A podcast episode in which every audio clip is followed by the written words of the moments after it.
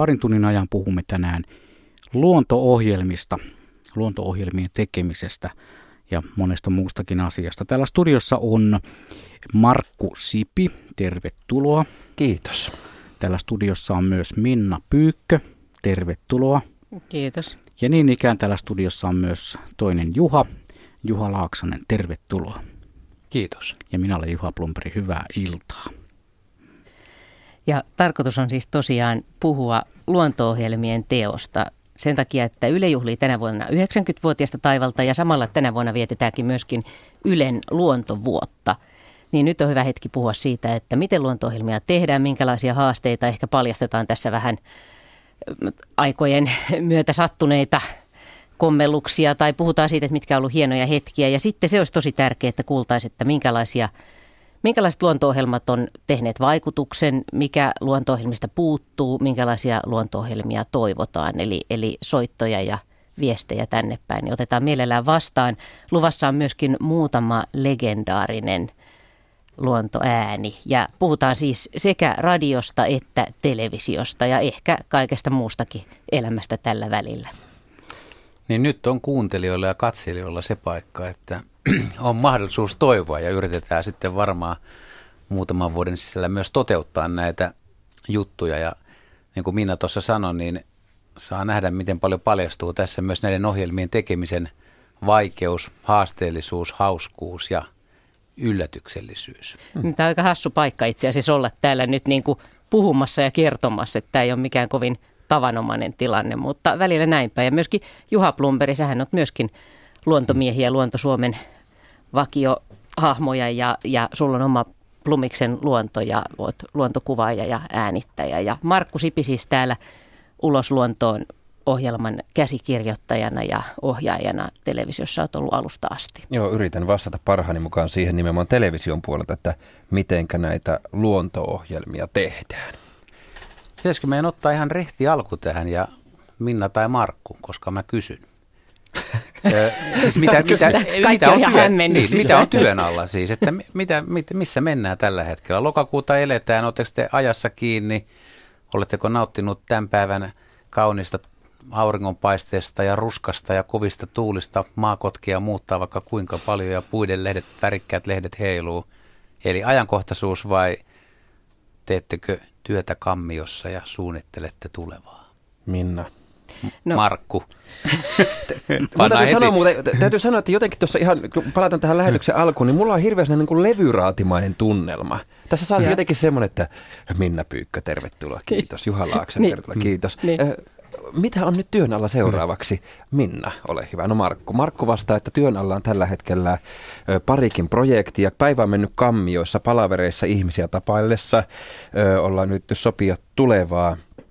Ja ennen kaikkea mua työllistää tällä hetkellä miljoona linnunpönttöä kampanja ja siihen liittyvät lieveilmiöt.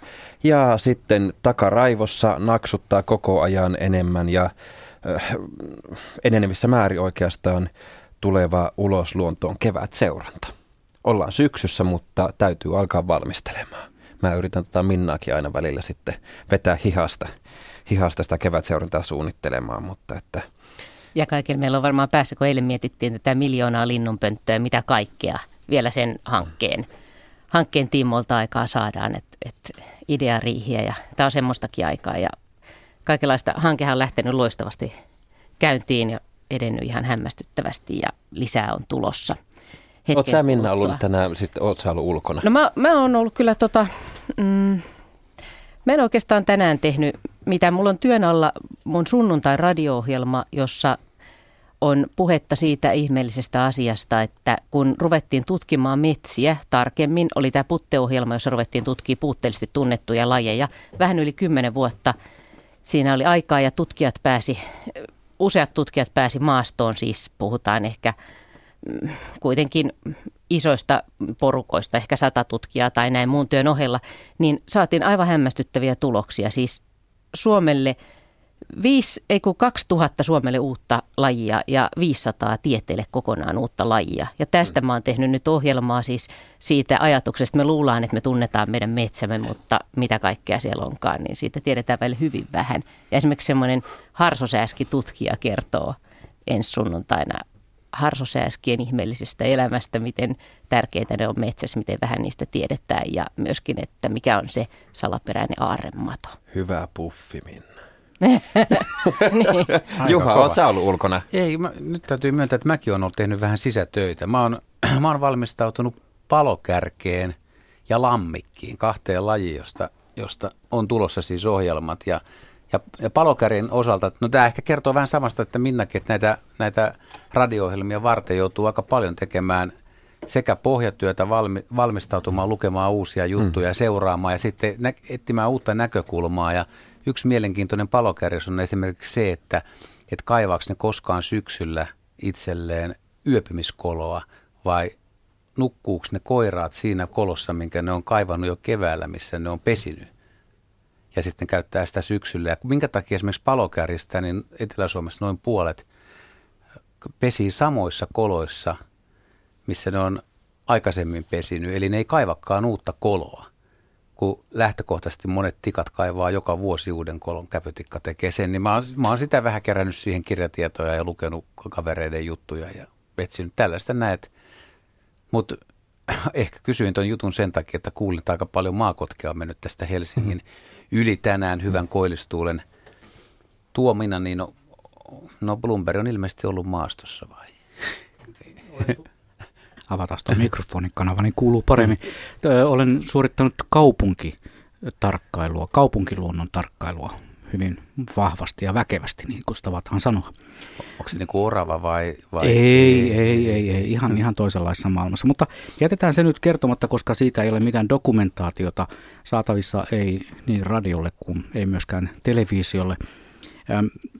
Tuossa pitäisi kertoa ne ohjelman yhteystiedot sehän meiltä tässä taisi Joo, ihan alkukättelyssä unohtua. Eli kyllähän tuolla puhelinlangalla jo joku tuntuu olevan. Puhelinnumero on se tuttu ja turvallinen 0203 17600 ja Otso tuossa lasin takana vastaa puhelimeen. Ja myös meille voi laittaa sähköpostilla radio.suomi.yle.fi. Sinne tulee mukavasti tuon läheiselle näytölle nuo viestit. Ja totta kai Radio Suomen lähetysikkunassa voi myös viesteillä. Ja siellä voi muuten hei myös käydä kurkkaamassa sellaista ää, aavistuksen pilke silmäkulmassa, mutta ei todellakaan täysin tehtyä pientä niin sanottua verkko edellä luonto-ohjelmaa. Käytiin nimittäin luontoretkellä parin kaverin kanssa. Toinen niistä kavereista istuu täällä studiossa ja toinen oli sunnuntaina saman asian tiimoilta radio-ohjelmassa. Eli tuollaisella pienellä linturetkellä ja siitä on pienehkö ohjelma. Tai miksi sitä nyt sanoo? Onko se ohjelma, onko se, onko muuten tuollainen videoklippi, niin onko se ohjelma? Niin, se on Määritellään, määritelläänkö me tässä myös tämmöiset mä, Minun Näin. mielestä ehdottomasti tähän pitäisi puuttua kyllä rankalla kädellä, että mikä on oikeastaan luonto-ohjelma. Niin. Se, se saat, ei, ei tarvitse mennä liian akateemiseksi, mutta kun puhutaan ylipäätään luonto-ohjelmasta, mikä on luonto-ohjelma? Kuten nyt ajatellaan vaikka Miljoona linnunpönttöä kampanjaa, Juha, sä oot tehnyt pitkään radioa ja Minna myös. Minnan kanssa me ollaan tehty ehkä enemmän televisioyhteisötä myös, mutta Minna ja Juha olette molemmat pitkän linjan tekijöitä. Ja teillä on omat ohjelmapaikat ja olette te, tottuneet tehnyt ihan siis selkeitä slotteja. Mm. Mm. sekä televisioon että radioon. Mutta nyt kun on miljoona linnunpönttöä, joka on puhtaasti kampanja, jolla ei ole omaa ohjelmapaikkaa, se vähän ikään kuin loisii eri ohjelmien nurkassa, niin onko miljoona linnunpönttöä teidän mielestä luonto-ohjelma? Juha, ole hyvä. On se luonto-ohjelma, mutta se on jakaantunut tosiaan aika monelle taholle. Se on radio ja TV ja netti. No, se, on se kyllä vähän projekti. Olisiko, onko se pelkästään projekti ja ilmiö parempi kuin ohjelmasana? Se on, mo- se on monimediaalinen projekti, sovitaanko näin? Se, eikö se kuulosta tarpeeksi hieltä? Monimediaalinen projekti. Luonto monimediaalinen projekti. No, kyllä se vähän mm. aika, aika kova on, toikin määritelmä. Olisiko Markku sulla itsellä siis jotain nimikettä sille kenties, tai mihin kategorian sä laittaisit? Kategorisointi on aina jotenkin vaikea asia ja mun mielestä en mä ehkä haluaisi lähteä kategorisoimaan. Kyllä mä, mä haluaisin olla pikemminkin tämmöinen niin avaramielinen ja ajatella miljoona linnunpönttöä kampanjana myös luonto-ohjelmana. Uudenlaisena, tapana toteuttaa. Se on vähän niin kuin muodoltaan vapaampi kuin mitä ollaan totuttu, mutta kyllä kyseessä on selkeästi luonto-ohjelma. Ohan sen lähettäjä kuitenkin yleisradio. Se, se on vain luonto-ohjelma, jolla, jolla on monta eri vaatetta. Minna, tykkäät sä, mm. ostatko sä tämän mun luonnehdinnan? Minna putosi jo kyydistä. Mä putosin. Put, Mä vajun jo tällä pöydän alle. Anna niin meille täsmälleen akateeminen vastaus tähän näin. Joo. Harkitsen ohjelman ajan tätä kysymystä. Mutta siis ihan, ihan tosissaan, niin tämähän on mielenkiintoista, että ihmiset voi ajatella pelkästään, että on perinteinen radio-ohjelma, missä, ja sekin voi olla vaikka mm. minkälainen. Se voi olla haastattelu, suora lähetys, mm. se voi olla koko oma ohjelma, siellä voi olla minkälaisia ääniä tahansa, tai sitten on televisio-ohjelma, mm. sekin voi olla koot, koottu lähetys, tai sitten se voi olla suora lähetys. Ja nyt me monet, monet ei tosissaan mm. ole koskaan vaivautunut. Tämä meni vähän ehkä liian pitkäksi, voidaan ottaa puhelu, mutta ihan hyvä pointti ajatella sitä, että ne voi olla hyvinkin erilaisia. No, tältä pohjalta. Mm. Ja. ja mitä ovat sitten tulevaisuuden luonto-ohjelmat, siihen me palaamme varmaan vähän myöhemmin. Mutta nyt me otetaan tähän menossa olevaan luonto-ohjelmaan, joka käsittelee siis luontoasioita, luonto-ohjelma-asioita, niin soittaja Päivi Espoosta, terve Päivi. Terve, terve ja hyvää iltaa kaikille kuuntelijoille ja, ja siellä Ylen radiossa oleville. Mulla olisi kaksi toivomusta. Toinen koskee tätä viikon luontoääni ohjelmaa tai tällaista. Ja tota, mä toivoisin, että sitä tulisi 52 viikkoa vuodessa ja että nämä luontoäänet kuuluisivat myös Radio Suomen kanavilla tai kanavalla. Et nythän Radio Suomessa on tämä luontoäänen esittely, mutta en muista, että näitä ääniä sitten kuulisi aina, koska ne on kuitenkin muutaman sekunnin pätkiä, niin, niin ne ei varmasti paljon ohjelma-aikaa vie ja, ja silloin viikossa oppisi hyvin aina uuden luontoäänen, oli se sitten lintu tai nisäkäs tai mikä vaikkapa mm. revontulen ääni. Eli tämä olisi semmoinen, mitä mä, mä toivoisin, että se ei keskittyisi pelkästään kevääseen, kesäseen, kesään, vaan, vaan myös koko vuoteen. Ja sitten toinen toivomus olisi sellainen, että jonain äh, iltana luonto Suomessa olisi kaksi tuntia, mielellään ehkä keväällä ja syksyllä, miksei kesälläkin, ohjelma, jossa tota, olisi asiantuntijoina äh, näitä luonnonvarasten eläinten hoitajia tai sellaisia henkilöitä, jotka tietää näiden, näiden tota, hoidosta, esimerkiksi joku eläinlääkäri plus ö, jonkun lintutalon tai nisäkäs hoitolan hoitajista, jotka, jotka oikeasti käytännössä tietää, että miten vaikka oravia hoidetaan tai lintuja tai muuta, jolloin mm. ihmiset vois kysyä, me suomalaiset ollaan luontokansa ja tavataan tosi paljon eläimiä eri reissuillamme tuolla ja ja valitettavasti sitten myös kohdataan hädässä olevia eläimiä. Ja mm. olisi tosi tärkeää, että me saataisiin sitten hyvää tietoa ihan mitä laissa sanotaan, mutta myös sitten, että mitä voidaan ensiapuna itse tehdä ja minne näitä luonnonvaraisia eläimiä voidaan sitten eri puolilta Suomea toimittaa hoitoon. Että tämä olisi semmoinen, niin kuin, mitä mä uskon, että, että monet kaipaa. Et tietysti netistä ja muualtakin löytyy hoitoohjeita, mutta var, varmaan kaksi-kolme iltaa tämmöinen vuodessa, niin voisi olla hirveän hyvä.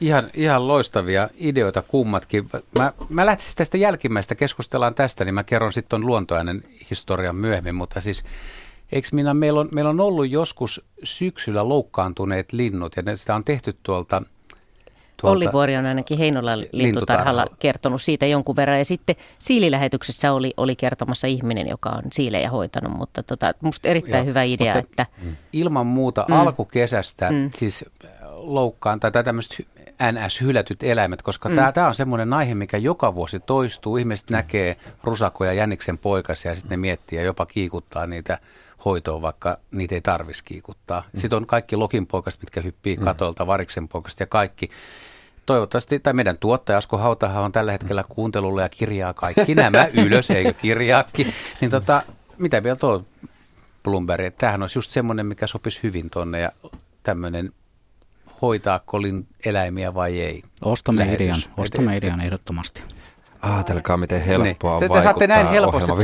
Lä, voimme tuottajan puolesta lähes 90 prosenttisesti luvata, että tämä toive toteutetaan ensi vuonna. Joo, koska suurin osa valitettavasti villieläinten, luonnonvarasten eläinten ongelmista on meidän ihmisten aiheuttamia. Ei kaikki, mutta, mm. mutta joko niin, että me ollaan tuhottu näiden elinympäristöjä tai sitten liikenne tai metsästys tai monet muut mm. asiat, asiat vaikeuttaa näiden eläinten elämää ja sitten meitä kuitenkin on paljon, jotka toivomme joka ikiselle eläinyksilölle hyvää elämää ja tervettä elämää, niin se olisi tosi kiva. Joo, entäs sitten Tämä on pistetty korvan taakse. Entä sitten se toinen asia? Juha, sä lupasit valottaa vähän tätä luontoajan juttua. Joo, kun niitä on tullut niin monta vuotta tehtyä ja, ja tuota, siitä, on, siitä on siis ihan kaiken puuttu. Tämä on, tämä on musta ihana ja hieno toive, että se pyörisi ympäri vuoden, mutta siinä on ollut vähän semmoinen meininki, että kun suomalainen luonto on talvella aika hiljainen ja me pyrittiin jossain vaiheessa, me, me, tai tämähän on paljon vanhempia, vanhempi ohjelma-aihe, minkä, mitä milloin kun mä oon tullut mukaan tekemään niitä, niin että se pyörii kevästä syksyyn silloin, kun luonnossa tavallaan on ääniä ja sitten talvella saadaan vähän aikaa levähtää. Ja se, se tulee ykköseltä, mutta se tulee myös Radiosuomesta, mutta Radiosuomessa ei ehkä tosiaan soiteta, niin kuin soittaja sanoi, niin puhtaasti näitä ääniä.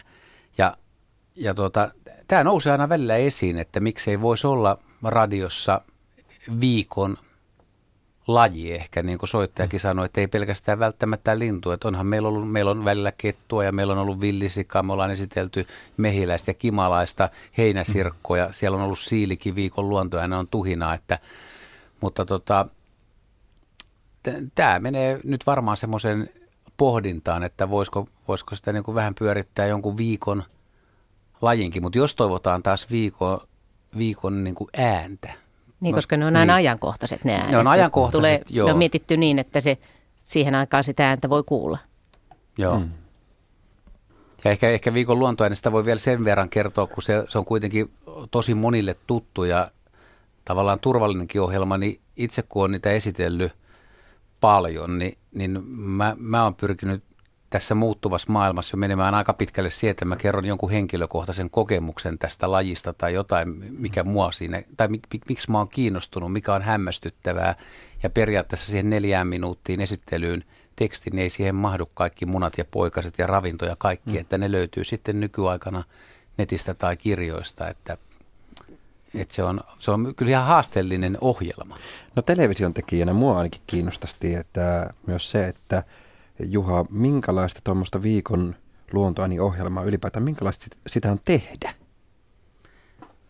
Kyllä se on, se on ihan, siis tarkoitatko konkreettisesti, että mitä siinä tapahtuu vai tuota... Niin, niin. miten, miten eka, sen teet? Eka, eka, eka, me, eka on valittu tämä lista, mikä sitten pitää julkistaa, että mitkä on vuoden 28 vai 27, kun niitä vuodessa on, että mikä se lajilista on ja laittaa ne tosissaan paikoille, niin kuin Minna sanoi, että ne, ään, ne, ne monet lajit paalutetaan paikoille sillä lailla, että joko niiden muutto tapahtuu päämuutto silloin niin hyvin kuin on mahdollista, tai sitten itse, jos, jos pääsee vaikuttamaan tai pääsenkin vaikuttamaan, niin jos, jos tietää jo, että kertoo esimerkiksi poikasten kuoriutumisesta, niin yrittää paaluttaa sen just siihen aikaan, että ihminen myös pääsisi mm. kiinni, että jotain tärppiä, mitä siinä esittelyssä on, niin toinen voi päästä näkemään mm. suoraan.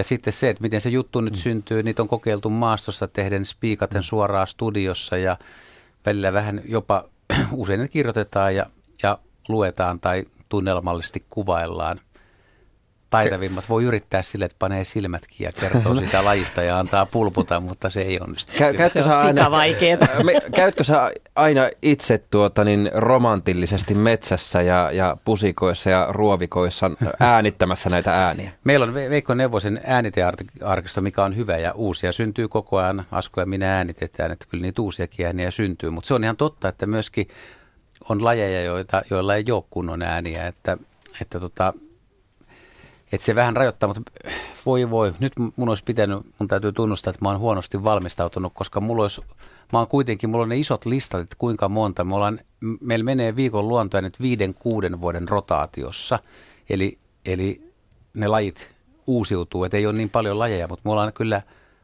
150 lajia kummastikin esitelty enemmänkin, että joitain lajeja ei vaan ei ole ollut ääniä, että, ja joka vuosi pyritään kuitenkin ottaa mm. pari uutta – mutta ettei niin toistu. Ja sitten tietysti se esitellään sitten vähän eri tavalla kuin edellisellä kerralla. Ja onhan siellä muitakin kuin lintuja, mutta niin. tietenkin niin. lintujen äänet on niitä, mitä eniten Kyllä, ja viikon luontoäänihän on, on varmaan yksi tunnetuimmista tämmöistä radio-ohjelmista, mitä on luontoillan lisäksi. Että se, se on, sitä on kyllä moni joutunut ehkä pakostakin kuuntelemaan välillä. ja sitten se, mitä tuossa Päivi, kiitoksia muuten Päiville soitosta, mitä Päivi mainitsi sen, että niitä ääniä ei kuule sitten sen esittelyn jälkeen. Niitähän soitetaan, tunnustan itsekin tässä lähetyksiä teke, tekevänä henkilönä, että aika harvoin tulee soitettua. Se pitäisi vaan nostaa ikään kuin yhdeksi sellaiseksi väliaikamerkiksi jossain kohtaa, kun esimerkiksi oma puhevirta joskus saattaa tyrehtyä, mikä on valitettavaa, mutta myös mahdollista. Ja joidenkin mielessä saattaa olla jopa toivottavaakin välillä. Niin se, semmoisen saumaan olisi ihan hyvä pistää sitten ikään kuin täytteeksi ja kertoa, että tässä on muuten äänessä sitten vaikka tilhi tai mikä tahansa muu eläin, vaikka se siilen tuhina. Ota koppi tästä. Kesken lauseen. Otan, tunsin pienen piston sydämessäni, vaikka Hyvä. sitä, sitä ei niin kuin tavallaan meillä, ole, meillä ei ole paalutettu tuonne lähetyksen systeemeihin sitä, mutta sitä voisi käyttää itse ihan oma, oma aloitteisesti. Joo. Joo, mutta hieno toive oli. Oli ehdottomasti. Ja. mä tykkään tästä, että se oikeasti niin kolahtaa ja menee perille. Näin on. Niin. Mä tunnen, mä aistin sen tässä studiossa, että ihmiset oikeasti vähän kiemurtelee sillä tavalla tuskissaan, että ai kun minun pitäisi tehdä näin ja noin. Sitten kun punarinta mm. joskus vapuntia ollaan viikon luontoinen, niin Juha Blumberg soittaa sitä punarinnan liverystä, eikä vaan... Mihin aikaan Mihin aikaan sanoit? Mä juhannus, ää, vapun tienoilla. Sanois mä juhannus? Mulla meni sekin sekin. Ei, kun mä, mä, mä, mä oon varmaan silloin lomalla. No joo, mutta se on sitten taas ihan toinen asia. Meille voi tosiaan soittaa tänne studioon 0203 17600 ja kysyä, kommentoida, heittää ideoilla. Nyt on jo pari hyvää ideaa saatu tuosta heti ensimmäisen soittajan kautta mukaan ikään kuin sinne ajatusten arkkuun toteutumattomien, to, ei kun toteutuvien toiveiden tynnyriin, sanotaan näin mieluumminkin. Kello on 26 minuuttia yli 18 väliaikatietona, tämä kerrottakoon. Mä miettisin sitä, että jos, jos Markku, tämä on nyt sitten hypoteettinen homma, että tämmöinen viikon luontoja, niin jos, jos ei ole puhelu eikä mitään, niin vedetään tämä nyt telkkarin puolella. No koska tämä on, aika, tämä on aika simppeli muoto sinänsä, että siinä on laji, siinä on laulu, siinä on nyt tässä tapauksessa vaikka lintu. Mm. Mutta miten sä tekisit siitä mielenkiintoisen? Jos se olisi... Telkkariohjelma. Niin, televisio-ohjelma. Tai, tai miksei se voi olla netissäkin, mutta joka tapauksessa kuvan kautta, koska tämä viikon luontoinen niin pyöri nyt äänen ja puheen kautta, mutta televisiossa pitää olla kuva. Kyllä. No se on nyt on tietysti ensimmäinen lähtökohta, että televisio-ohjelmaa kun tehdään, jos tehdään luonto-ohjelmaa, niin kyllä sen nyt on melkein oppinut, että se mistä puhutaan, niin se pitää myös näyttää. Eli sitten ensimmäisenä lähdettäisiin tietysti metsästämään sitä, että löytyykö näistä äänen tuottajista minkälaista kuvamateriaalia. Ja, ja tietysti nyt sitten pitää tuoda tällainen realismikin, että ohjelmapaikka.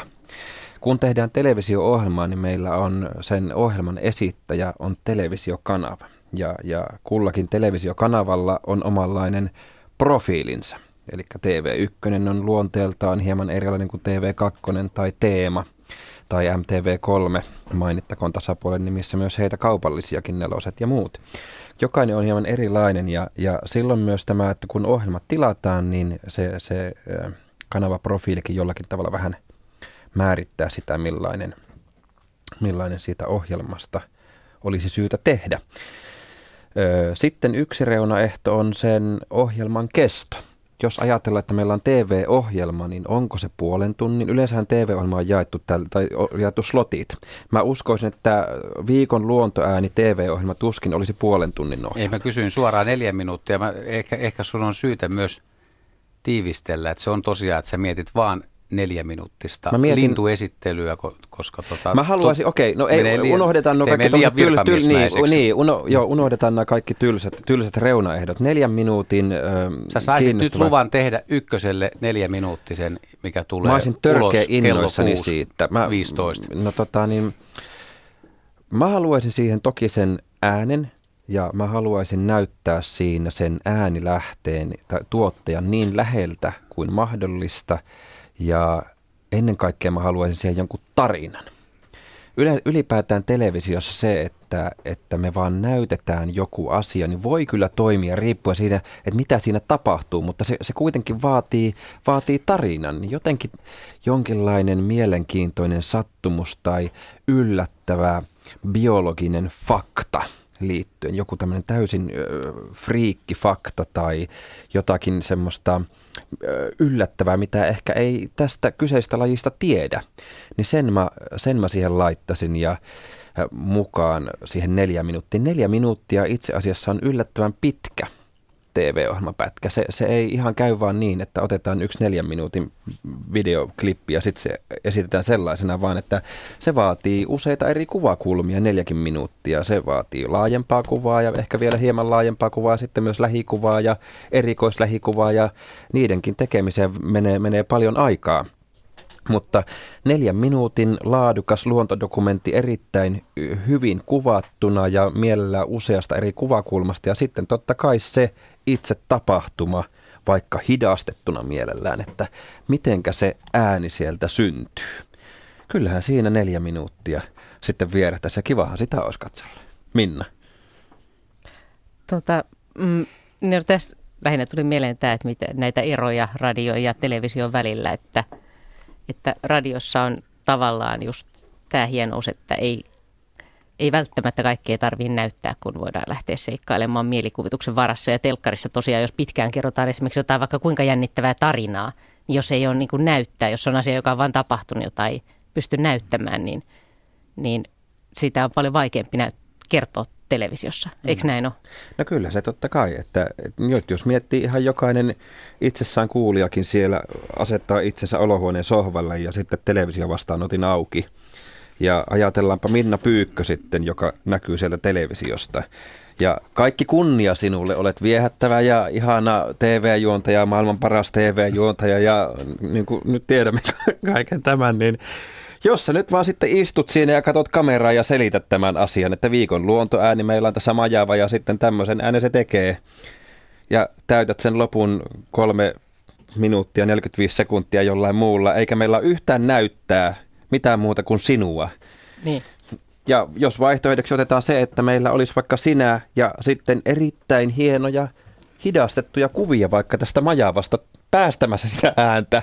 Niin joku älä naura, olla älä naura, tästä. älä naura, niin. niin ymmärräthän sä nyt itsekin se eron, että onhan semmoista ohjelmaa mukavampi katsoa. Kaikki kunnia sinulle Näin. ja sinun kasvoillesi ja Tämän. ihanalle äänellesi ja niin päin pois ammattitaidollesi. Kyllähän niitä silloin tällöin näkee ohjelmia, jossa esimerkiksi mennään kalastamaan ja sen ohjelman aikana ei saada yhtään kalaa. Ö, olen sellaisiakin ohjelmia nähnyt esitettävän. Hei, meille tuli sähköpostia, niitä on tullut montakin ja voi laittaa lisää radio.suomi.yle.fi on osoitteemme.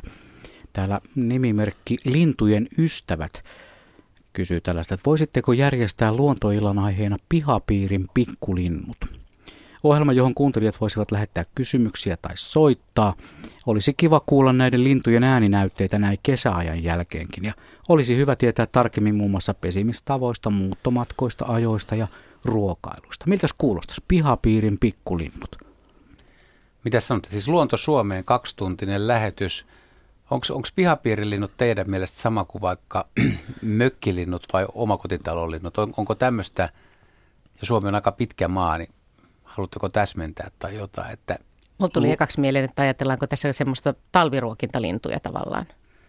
Eikö se se mun mielestä määritellä kesän, kesäajan kesän jälkeenkin? Siis pihalinnut periaatteessa. Hmm. Hmm. Se on ihan, se on ihan mielenkiintoinen Hyvä ehdotus sekin. aihe. Että pihalinnut ihan vaan. Ja Suomessa on aika erilaisia pihoja, aika paljon, mutta sitten kävisi nämä niin kuin normaalit, hyvin yleisesti näkyvät mm. linnut, mitkä ihminen havaitsee mm. kesällä. Onko Juha, tun, tunnetko sellaista no mä, me ollaan, me ollaan sisäsyntyistä kutkuttelua no, nyt tämän tal- aiheen Talviruokinnasta ja talvilinnuista ja pihalinnuista tavallaan tietysmuotoista tehty aika paljon, mutta, mutta sitten niin kuin kesän pihalinnut, no täytyy hauduttaa. Täytyy miettiä, miten sinne, voi. Sinne. Mm, ihan. Mietintä myssyyn, mietintä myssyyn. Tuolla muuten joku viesteili myös näistä tuolla meidän niin sanotussa lähetysikkunassa Sieltä tulee aina välillä hyvinkin, hyvinkin mielenkiintoisia. Antsa laittoi, että luonto-ohjelmien yhteys, yhteydessä pitäisi ottaa pari kaunista maiseman valokuvaa sieltä alueelta, mistä lähetys tehdään ja laittaa someen ne valokuvat. Ei videoita, vaan valokuvia. Miltä mm. kuulostaa tämä? Eli, mm-hmm. eli radio-ohjelmien yhteydessä on kuitenkin aina, aina kuvattava. Mm. Mm. No mutta se voi olla, voihan sen ajatella niinkin, että kuuntelee ohjelmaa, kuvittelee sen maiseman ja sitten on kuitenkin hauska ehkä vaikka sen jälkeen katsoa, että näyttääkö maisemalta valokuvassa, valokuvalta samassa kuin siinä. Niin, monet näistä mm. ohjelmista tai lähes kaikki ohjelmat menevät myös jälkikuuntelumahdollisuudelle areenaan, niin sehän olisi paljon hienompi, kun siinä olisi sitten se paikan kuva, missä mm. tämä homma on tehty. Mieluummin kuin joku grafin, graafinen mm. logo tai vastaava. Vaikkakin mm. siinä radio-ohjelmassa tavallaan, jos pystyy kuvaamaan sen hienosti, niin siinähän tulee paljon muuta kuin mitä siinä kuvassa itse asiassa mm. välittyy. Kyllä. Mutta ihan hyvä, hyvä ehdotus.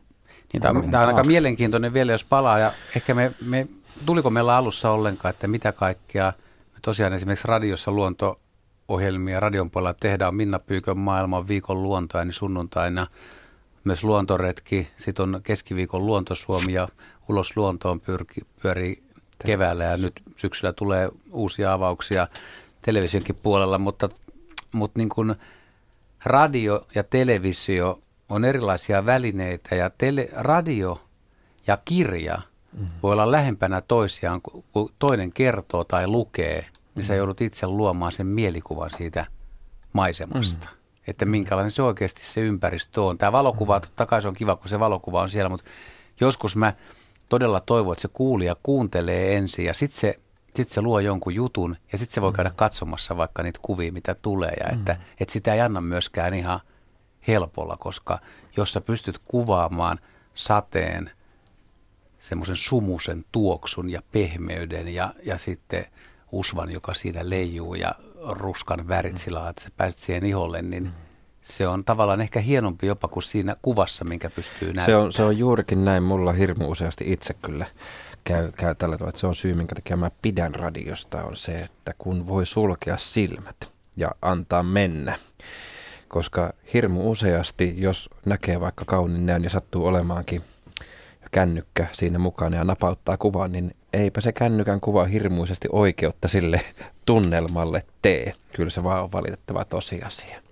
Niin onko se vähän sama kuin jos kirjoista tehdään vaikka joku leffa, niin, niin. Tota se et, ettei se niin kuin välttämättä, se on vain yksi tulkinta siitä. Ja joskus voi ärsyttääkin, että eihän ne ollut niin kuin, että tästä puuttuu se kaikki, mikä on mun mielessä ollut tästä, mm. tästä asiasta. Tai mä, mäkin muistan esimerkiksi, miten hieno hetki oli joskus, oli pakkasyö ja oltiin yöllä metsässä ton jossain Oulussa päin Jormaluhdan kanssa ja hän kertoi, oli tähtitaivaista ja miten se fiilis ja hänen äänensä ja hän osasi sen kuvata niin, että se tuntuu, että, että se hetki ja se avaruus ja kaikki ja miten se maailman kaikkeus, joka niin kuin avautuu siinä meidän silmien edessä, niin tuntuu, että se suoraan kaikki valu sinne, sinne mikrofoniin ja toivottavasti suoraan niille kuulijoille ja niille ihmisille. Ainakin siinä hetkessä mä koin sille ja usein musta tuntuu siltä, että kun on siinä hetkessä itse kokee jotenkin, että nyt toi sano hienosti tai tässä on jotain ihan uutta tai tämä kosketti mua, niin sitten se sitten se on oikeeta ja sitten se välittyy siitä eteenpäinkin. Ja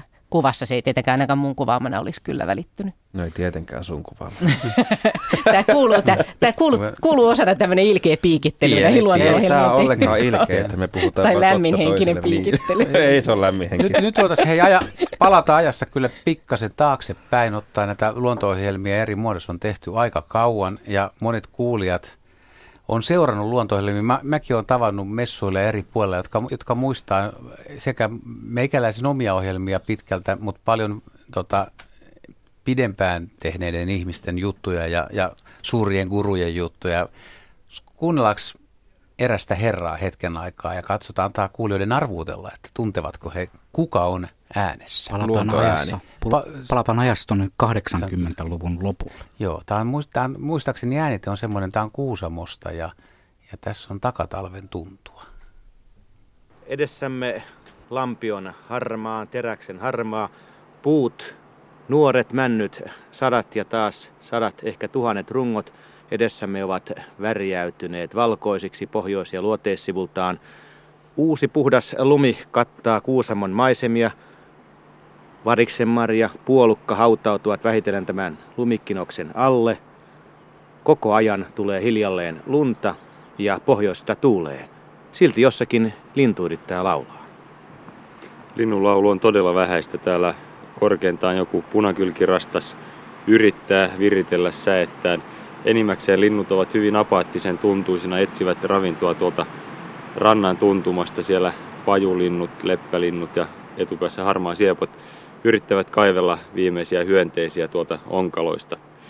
Olimme yhteydessä Rukatunturiin, joka on tässä hieman pohjoisempana ja sieltä ilmoittivat, että puuskissa tuuli on 23 metriä sekunnissa ja lunta on kinostunut jo 60 senttiä parhaisiin paikkoihin. Rukan huipulla ilmeisesti pääsisi viettämään Rukan kisoja tos, tosin pari kuukautta myöhemmin kuin normaalisti.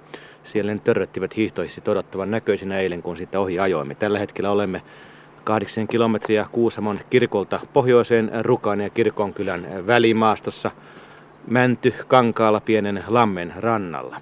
Siinä oli tunnelmia Kuusamo on saanut lunta 80-luvun loppupuolelta. Ja nyt meillä myös puhelimen päässä pitäisi olla äsken äänessä ollut herra. Hyvää iltaa Veikko Neuvonen. No iltaa, iltaa. Muistatko näitä tunnelmia hyvin? No joo, Dick Forsmanin kanssa siinä niin. oltiin ja kun te olette kovasti yrittäneet kuvata sitä, miten radio tehdään, niin tässä oli yksi esimerkki siitä, eli se kuva tehdään itse ja jokainen tekee sen kuvan omassa päässään. Ja keskeinen osa sitä asiaa pitää olla myös ohjelman suoruus, oikea aika, oikea paikka ja myöskin ne äänet, jotka siellä ulkona olevat. Ja, ja heti sanon sen, että tämä on unohtunut aika paljon radiosta. Mm, niin, että ollaan siinä hetkessä ja kuvataan mitä nähdään ja kuvataan mitä Kyllä. tunnetaan ja haistetaan. Kyllä, ja... siis se, että Suomi on neljän vuoden ajan maa, 1100 kilometriä pitkä, 505 kilometriä leveä ja kaikkea mahdollista mahtuu tänne luontoon ja meidän pitäisi olla luontotoimittajan kaikkialla ja se oli se tavoite, mitä mä ajattelin, kunnes tota on, kun tuli joskus vakinaiseksi tämä homma vuonna 1973 ja vuosisata oli 19. Niin Veikko, sun ääni on tuttu varmaan lähes kaikille Radio Suomen kuuntelijoille, ainakin heille, jotka ovat sen aikaa kuulleet, kun ennen kuin nyt olet ollut eläkkeellä viimeiset vuodet. Mutta tota, kerro vähän siitä alusta. Et miten esimerkiksi luonto-ohjelmat alkoi radiossa? Vai on, onko, ta, onko se tapahtunut jo paljon ennen sun tuloa? No joo, kyllä siis luonto-ohjelmia on ollut Mauri Soikkonen, joka oli ohjelmapäällikkönä minun aikanani ja joo. vaikutti paljon siihen, että mä sain tehdä sen, mikä tein ja sain käyntiin ne mitkä asiat, mitkä silloin 70-luvulla käynnistettiin. Mauri Soikkonen on tullut 1956 hän on myöskin biologikoulutukseltaan, kun me tässä nyt äänessä olevista sinä ja, ja Juha ja minä. Ja, ja se oli se perinne, jolla lähdettiin liikkeelle tietysti, että oli myös se koulutuksellinen tausta ja tiedettiin asioita sillä tavalla. Mä tulin 1970 kesätoimittajaksi silloiseen tiedetoimitukseen ja Mauri Soikanen on siirtynyt ohjelmapäälliköksi just silloin. Ja 73 mä sitten päädyin Yleisradioon. Mä olin ollut Friinasin sitten välillä oppikirjatoimittajana, biologian kirjoja ja muita kirjoja toimittamassa tuolla. Päädyin 75 sitten, anteeksi 73 ja sitten 74-75 oli mulla jo sitten ajatukset selvinä, että mitä oikeastaan mä halusin ja 75 siirryttiin toisenlaiseen toimitusmalliin jo sitten ja luonto lähti laajalla rintamalla. Katsele, kuuntele kevättä auringonnousun aikaan, auringonlaskun aikaan, viikon luontoa, niin on muuten Mauri Soikkasen aikana jo lähtenyt liikkeelle. Mä voisin kertoa sitten paljon lisää. Teillä oli aika epätarkka tieto siitä, nimittäin mitä siinä kaikkea se on ollut. ollut tota. Ja sitten luontoilta 75.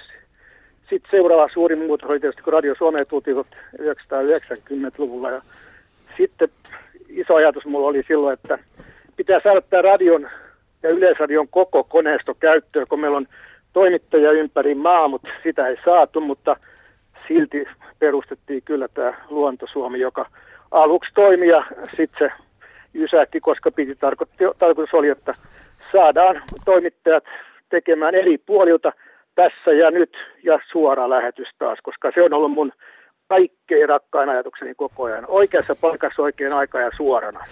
Veikko Neuvonen, saanko kysyä? Minä olen, sinä olet tämmöinen oikein vanhan polven pitkän linjan tekijä, minä olen uuden polven nuori tekijä.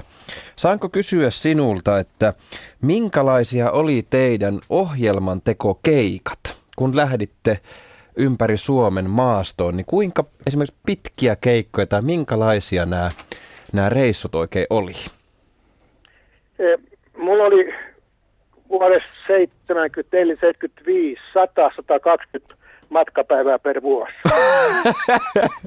Meillä ei ikinä ole noin paljon nykyään. Joo, Joo. ja tota, se merkitsi sitä, että herättiin aamulla, me tehtiin, tehtiin ensimmäiset vuodet 74, 75, 80-luvulle asti, niin meillä oli ohjelma-aika oli 6.40, jolloin ei ollut vielä ollenkaan kuuluttajaa yle, tota, rinnakkaisohjelmassa, vaan me itse tultiin siihen, ja meillä, meillä oli tota, seitsemän asti aikaa suoraan lähetyksenä tehdä, tehdä tota, auringonousun aikaa lähetyksiä. Eri puolilta ulko, ulkotekniikalla tehtiin, eli ulkotuotannon kavereiden kanssa tehtiin, ja pitkää 12 tunnin päivää, kuusi päivää viikosta. Mm. Nää, Et se oli, ja viikon, viikon aikana tehtiin esimerkiksi auringonlasun aikalähetyksiä tehtiin kolme. Nää, ja katsele kuuntele kevättä sitten vielä neljäntenä siihen, että lähetyksiä tuli aika paljon. Sitten yritettiin keritä luontoilta tekemään kerran kuukaudessa. Tuo, tuo, kuulostaa, tuo kuulostaa jännittävältä, jos nopeasti saa sanoa tähän vielä vaan, että kun tuolla tavalla tehdään pitkät päivät on erittäin tunnettuja meillekin, mutta että välillä tuntuu siltä, että meidät toimittajat lähetetään nykyään yksin videokameran kanssa retkelle. Niin ku- Kaiholla kuuntelen tätä sinun kertomusta. Joo, joo, aluksi kun, tota, kun mä, mä tein 91-92, tein luontoammoa Dick Forsmanin kanssa, joka äsken tuossa jäänessä, me oli suora puolentoista tunnin lähetys TV yhdessä lauantai-aamuisin silloin, jossa muuten on toteutettu viikon luontoa ainakin television puolella silloin. Television puolella on viikon luontoa, niin myöskin TV2 on ollut. Se on ollut Suomen ehkä kirjoitetuin ohjelma eri lehdissä kuvana myöskin. Ja sen historia erittäin pitkä, se ei ole siis minun, minun käynnistämä, vaan Mauri Soikkasan aikana käynnistyi 50-luvulla. Sen esikuvia on, on Vekkans Pausvågen Ruotsissa ja Englannissa on pyörinyt myöskin vastaava, vastaava että kyllä silloin on ollut, ollut, ollut tota, tosiaan silloin historiaa aika paljon eri puolilta. Mutta mun tavoitteeni oli 70-luvun lopulla, että me tehdään oma äänitearkisto, joka, jota käytetään. Ja, ja meillä on äänikuvia riittävä määrä, joita me käytetään. Ja sitä kesti 2008 asti sitten. Ja ne keikat oli tosiaan aika kovia. Siis se oli, merkitsi myöskin loma-aikana äänittämistä koko ajan. Siis ympäri, ympäri sitä aikaa, jolloin yleensä ääniä on saatavissa. Eikä yksilömään Suomesta, vaan ympäri Eurooppaa.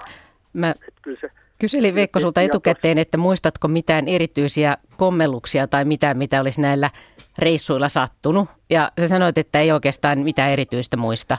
Eikö näin ole? Että...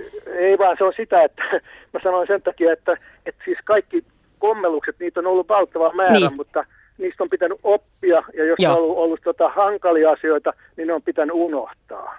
Kun... Et, niin kuin nämä urheiluihmiset sanoo aina, että unohdetaan edelleen matsi niin meidän pitää myös unohtaa, jos me tulee mokia. Mokia tulee ja niitä pitää, pitää tulla, koska niistä oppii koko ajan lisää.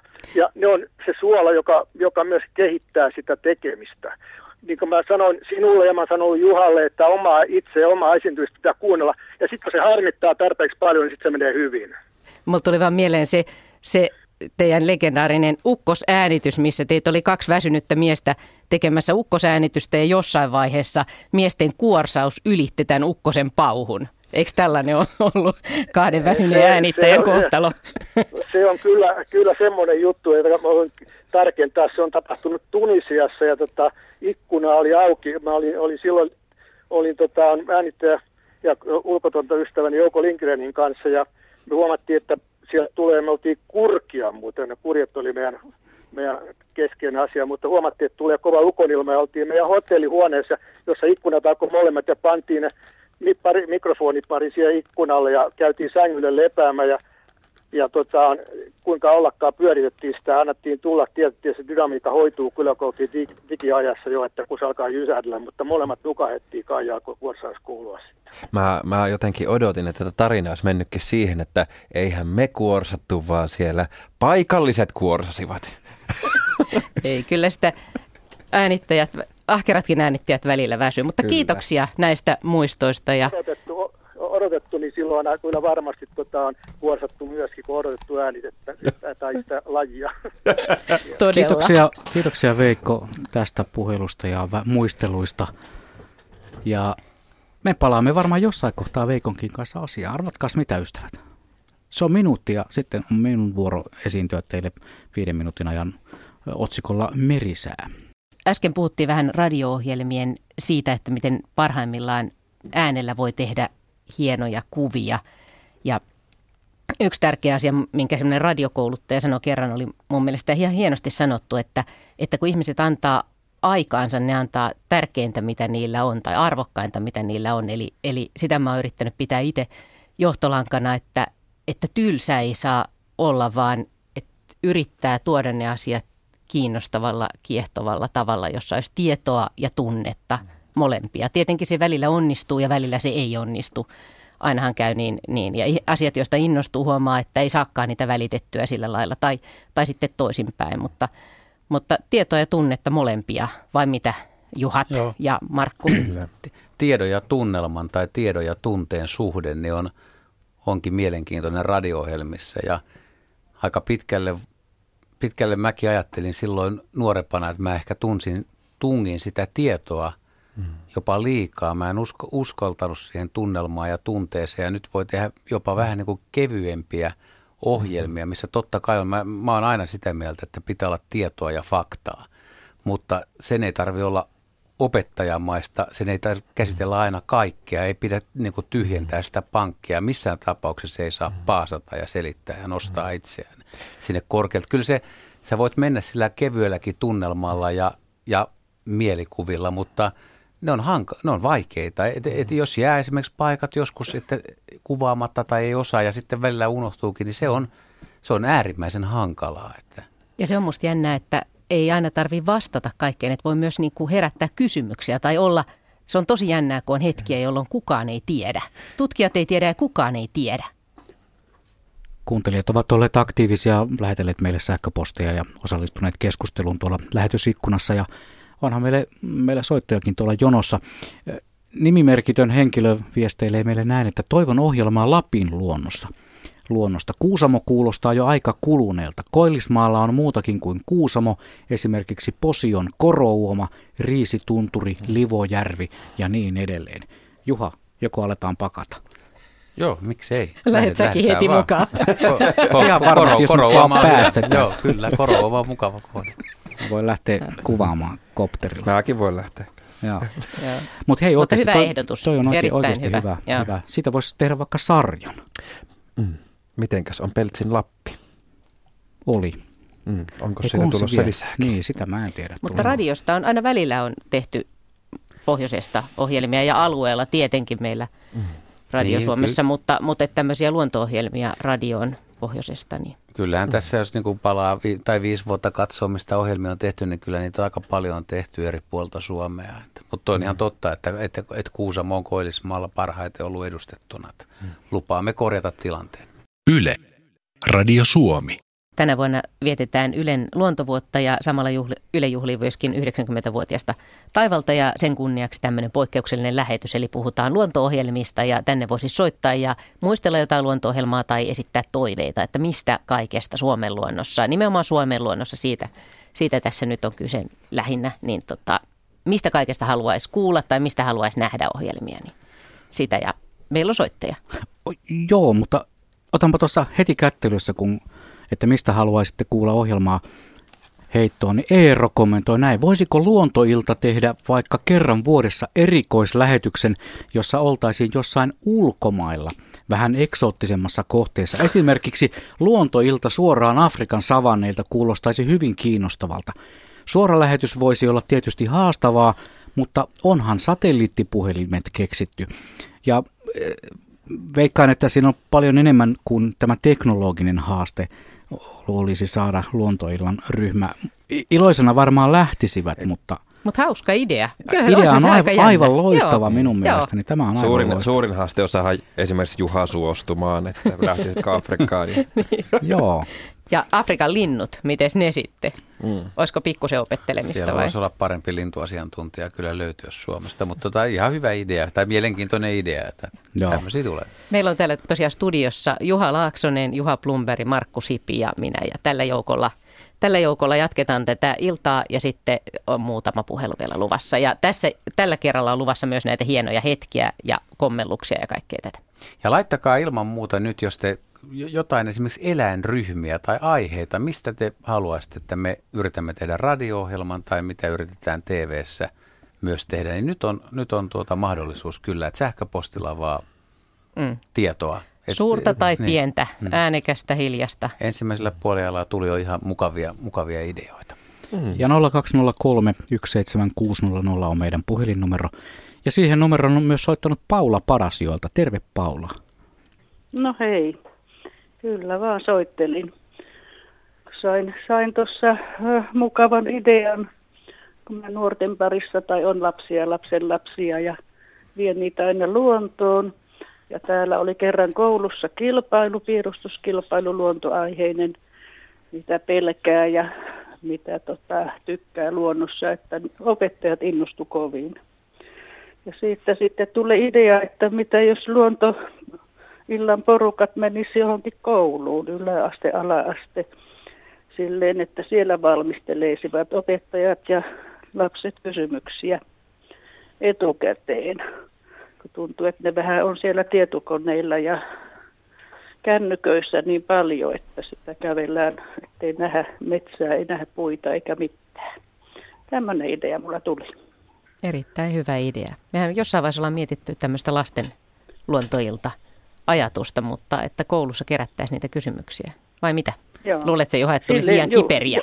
No, tulisi Juu, hyviä kysymyksiä jo. varmasti. Niin. Kyllä. Niin. Lapset osaa, osaa, osaa tuota pohtia semmoisia asioita, mitkä aikuisilta saattaa unohtua tai ettei tule ajatelleeksi ollenkaan. Ja on meille tullut luontoiltaan siis lapsilta monia hyviä kysymyksiä, missä, mihin ei myöskään ole esimerkiksi osattu vastata. Mm. Ei ole joutunut kotiläksyjä tekemään, että – mutta se, että luontoilta rantautuisi jonnekin koulu, koululuokkaan, se olisi valmisteltu ja lapset kysyisivät siellä, niin mik, miksi? Mikä ettei, ihan, niin. ihan mielenkiintoinen. Ja, ja, mutta, mutta tässä on hyvä heitto, vasta, vastaheitto nyt kuulijoille, että jos tässä on opettajia kuulolla, niin, niin me voitaisiin tehdä studiossakin semmoinen lähetys, että se olisi kerätty nimenomaan kouluista – mm. kysymyksiä. Mm. Että se on lapsien, kaikki la, kysyjät olisi lapsia. Mm. Ja puhelimen päässä. Puhelimen ja. Mm. päässä. Ja me so, te lähetätte meille paperilla eka, mm. että te on valmiita ja me sitten täältä soitetaan ja otetaan se sitä kautta ja, ja pohditaan. Se tai, olisi tosi hieno. Sitä kautta. Että alle, mikä on ikäraja? 13? No, Joo. Ei kun ihan eka, eka luokasta niillä on, tiedän, että niillä on teräviä kysymyksiä. Kyllä, kyllä, mutta mä tarkoitan, mä tarkoitan siis ylärajaa, että, puhua, että onko niin tämä ala, ala-asteen niin. luokkailta, että niin. kuudenteen. Joo. Niin. Joo. Kolmesta seitsemään. Monesti on niin viisaita ovat mm. Kyllä. Niin. Joo. Tai lapset ja lapsen mieliset on semmoinen välirajaus myöskin. Että. Joo. Joo, mutta toi sinänsä, no toi, että mikä pi- pelottaa, niin meillä oli joskus Luonto Suomessa sellainen lähetys, että mikä luonnossa pelottaa. Ja se oli hyvin jännittävää, kun joitain ihmisiä pelotti. siis ei tullut karhua ollenkaan, mutta hirvi, hirviä, monet pelkäs hirviä ja sitten joku pelkäs sammakkoakin. Ja oli hyvin yllättäviä, Joo. mitä Joo, ihmiset pelkää tuli, Suomen luonnossa. Joo, niitä tuli piirustuksissa semmoisia ja yleensä pimeä, että tuli semmoisia, missä sil- kiiluvia silmiä näkyy. Hmm näkyy, että siellä oli kyllä, se oli ihan, se oli kirjastossa täällä näytillä, niin Kiitos. Se oli, se oli kyllä ihan jännä, mutta kiitos. Ei, mulle riitti, että mä tämän idean sain sinne päin. Joo. Hienoa, kiitoksia. Hienoa, kiitoksia hyvä. tästä. No niin, hyvä, kiitoksia ja hei. Moi moi. Täällä muuten tulee heti perään sitten myös yksi ohjelmaidea. Esa laittaa Varkaudesta tällaisen viestin. Ajat, ajelin hetki sitten Vierumain ohi pohjoiseen päin. Siinähän tulee kohta sen sen jälkeen eläinten ylityskäytävä, sellainen silta. Voisitteko joskus käydä kuvaamassa, että liikkuuko siellä mitään? Minna tai Juha sitten selostaisi, kuten edesmennyt Pekka Oksala. Nyt sieltä tulee hirvi ja hieno naaras onkin. voi tietysti käydä aika pitkäksi, mutta kerrankin näkisi, mitä sillalla kulkee. Tämä on mun mielestä ihan loistavaa. Erittäin hyvä. Riistakamera siihen. Riistakamera ja, ja tätähän minun niin. mielestä nyt niin kuin TV-ihmisen haluaisin heti lähteä laajentamaan, että tämän kaltaisia seurantapaikkoja pitäisi valita ympäri Suomen. Koska se, että eihän sitä liikennettä siinä trafiikkia jatkuvasti ole, vaan että eihän nyt kovalevyt hirveän kalliita ole, että kunhan vaan virta saadaan järjestettyä, niin seurantakamerat vaan tämmöiselle paikalle ja sitten ympäri Suomen hyvistä paikoista voisi koostaa sitten tämmöisen tota best of. Ja silloin me säästettäisiin... Me selostetaan no, sitten. Ei, te, sit, jälkikäteen. Te selostatte sitten jälkikäteen. tai oikeastaan Minna saa mennä paikan päälle. Minna saa mennä paikan päälle selostamaan pientä. niin, niin, niin, Juha ehdottaa muutamaksi päiväksi, niin tuota, Juha saa sitten hoitaa ne helpommat mm. hommat sitten studiossa. Mutta erittäin hyvä idea. Kyllä. Olisi kiinnostava nähdä todella ja miten niin kuin eläimet siinä liikkuu. Niin. Ja myös näitä alituskäytäviä. Jos oli Hyvä kyseessä, kyseessä yrityskäytävä, niin onhan niitä alituskäytäviäkin. Nimenomaan. Mutta sehän voisi Blumberg Juha myöskin osallistua tähän, koska ristakameran armoitettuna käyttäjänä osaisit, hallitsisit homman. Joo, kyllä sujuu kaikki. Mm. Äh, hei, sitten vähän muistellaan menneitä. Äh, Tupu Juvalta viesteilee näin, että muistan 60-luvulta Walt Disneyn luonto-ohjelmat. Niissä oli päähenkilönä jokin eläin ja sen selviytymiskamppailua seurattiin tunnin ohjelmassa. Muistan eräänkin jakson, jossa peuralauma syöksyi susien ajamana jyrkänteen reunalta. En tiedä, tapahtuiko se ihan oikeasti, mutta 6-7-vuotiaalle se oli ahdistava näky. Mm. Olen kuullut, että muutkin olisivat olleet ahdistuneita nimenomaan näistä Disneyn luonto-ohjelmista, sillä ne olivat aika väkivaltaisia ja rajuja. Mm. Eikö se ole muuten Disney näistä ohjelmista peräisin tämä Sopulien joukkoitsemurha legendakin? Niin mä oon kuullut myös sen saman legendan, että, tota, että se on rakennettu niin kuin siihen kuvaan, että ne no, niin pakotettu, sillä lailla. pakotettu siihen niin. menemään alas, niin. että niillä on ollut muuta mahdollisuutta. Et ensin on ollut niin kuin tarina ja sitten laitettu eläimet toimimaan sen mukaisesti, mikä, mutta en tiedä mistä se on. Luonto-ohjelmien dokumentin ohjaaja ajatellut, nyt tarvitaan tarinaan käänne. Voi kauheeta. Mäkin muistan lapsuudesta semmoisen susielokuvan, missä oli joku susi ja sitten sen äiti kuoli ja muuta. Ja olihan, onhan se tosi surullista, surullista ajatella sillä lailla, että mm. pienellä lapsena, että joku jää äidittömäksi. Tämä on ehkä vähän pidempi puheena ja me voidaan säästää tätä, mutta tästä, tämä jää nyt ilmaan, että ihmiset voi miettiäkin. Siis, että tässä sivutaan myös tämmöistä draamaa, mm. tietynlaista jännitystä ja nykyaikaa. Mä vedän tämän vähän Markulle itse asiassa television puolella, että onko se, älä vielä vastaa, kuunnellaan pari juttua tässä sitä ennen, mutta että, että tehdäänkö tv jopa liikaa sillä lailla – draaman ja rakennetun ja erilaisia maskuliinisia systeemiä kaikkien niin kuin ehdoilla, mitkä on jo ehkä tavallaan koettu ja nähty, että ei ole enää tämmöinen ns. ihan normitavallisuus. Varo vaan, mikä... mä haluan vastata tähän. Mä lyhyesti vastaan, no, tehdään, mutta haluan niin, avata tätä lisää. Kyllä. Keskustelua, mutta nyt me palattaisiin ajassa. Minna, sä saisit esitellä tai kertoa jotain erästä henkilöstä. Otetaan, otetaan näitä vanhempia herrasmiehiä tähän lähetykseen, jotka on – monille kuulijoille varsin tuttuja. Täällä on nyt, seuraavaksi kuullaan ääninäyte, jota on kuvattu näin, että se tulvii radiosta kuin lämmin merivirta. Ympärillämme on kalliomäkiä ja niillä kasvaa mäntyjä, joissa on tuollainen erämaan männyn tuntu, punaruskeat rungot ja latvukset voimakkaat. Maisemassa on hyvin paljon valkorunkoisia koivuja – ja pieni tuuli käy maisemassa. Ruohot ja korkeammat kasvit ovat harmaan keltaisia. Merilahden pintaa näkyy tuolla hieman, mutta sitten on enemmänkin tuota ruovikkoa. Ja kun tuuli osuu näihin korkeisiin heiniin, tulee tuollainen terävä metallimäinen sihinä. Meitä saattaa viehättää jokin kasvi, kukka, lintu, joko sen laulu tai sen höyhenpuku. Me katsomme viehättävää elämänmuotoa. Ja kaikki me kuulumme tässä biosfäärissä yhteen ketjujen kautta, ekologisten ketjujen kautta. Harrastamme luontoa, etsimme lintulajeja, laskemme montako niitä on, samoin kasvien kohdalla ja muiden kohdalla. Me olemme elämän kanssa tekemisissä ja silloin herää myöskin tunne, että miten tätä elämää voisi suojella. Ja nyt meillä on puhelimen päässä tämän, tämä ääni ihan niin sanotusti modernisti sanottuna livenä. Eli hei, hei vaan Risto Nurmi. No heipä hei, hyvää iltaa teille. muistatko, olet 40 vuotta teit luonto-ohjelmia, niin muistatko esimerkiksi tämän nimenomaisen jutun pätkän? ihan tarkkaan ottaen en muista sitä, mutta hyvän, hyvän esimerkin olitte löytäneet sieltä. Se taisi olla me Asko Hautaahoika ja näitä kaiveli tänään, mutta, mutta se on tietenkin vaikea sanoa äkkiä, mutta minkälaista oli tehdä luonto-ohjelmia? Aivan ihanaa tehdä sillä tavalla, että kun tuota, viimeiset vuodet ainakin, niin sain niin vapaasti tehdä tuolla luonnossa, välittää luonnontietoa, suunnitella mihin mennä ja kenen kanssa sinne menee ja välittää sitä kokonaisuutta, niin sehän oli elämäntehtävä, se, oli, se on niin kuin missio ollut minulla. Sulla oli ihaltava kyky kertoa tietoa ja tunnelmaa ja heittäytyä. Kuinka, kuinka kauan tämmöistä piti harjoitella tai miten se vuosikymmenien saatossa kehittyy? Pystytkö analysoimaan ollenkaan sun omaa kehityskaarta siihen, että sait sanottua sitä, mitä haluat ja niin kuin haluat sanoa? No kyllä se tuli ihan tekemisen kautta, mutta oli siinä se lähtökohta, että halusin välittää Suomen luonnon ja sen, mitä minä voin kokea tai kuka tahansa meistä voi kokea, kun menee sinne luontoon ja yhdistää tieto ja tunne.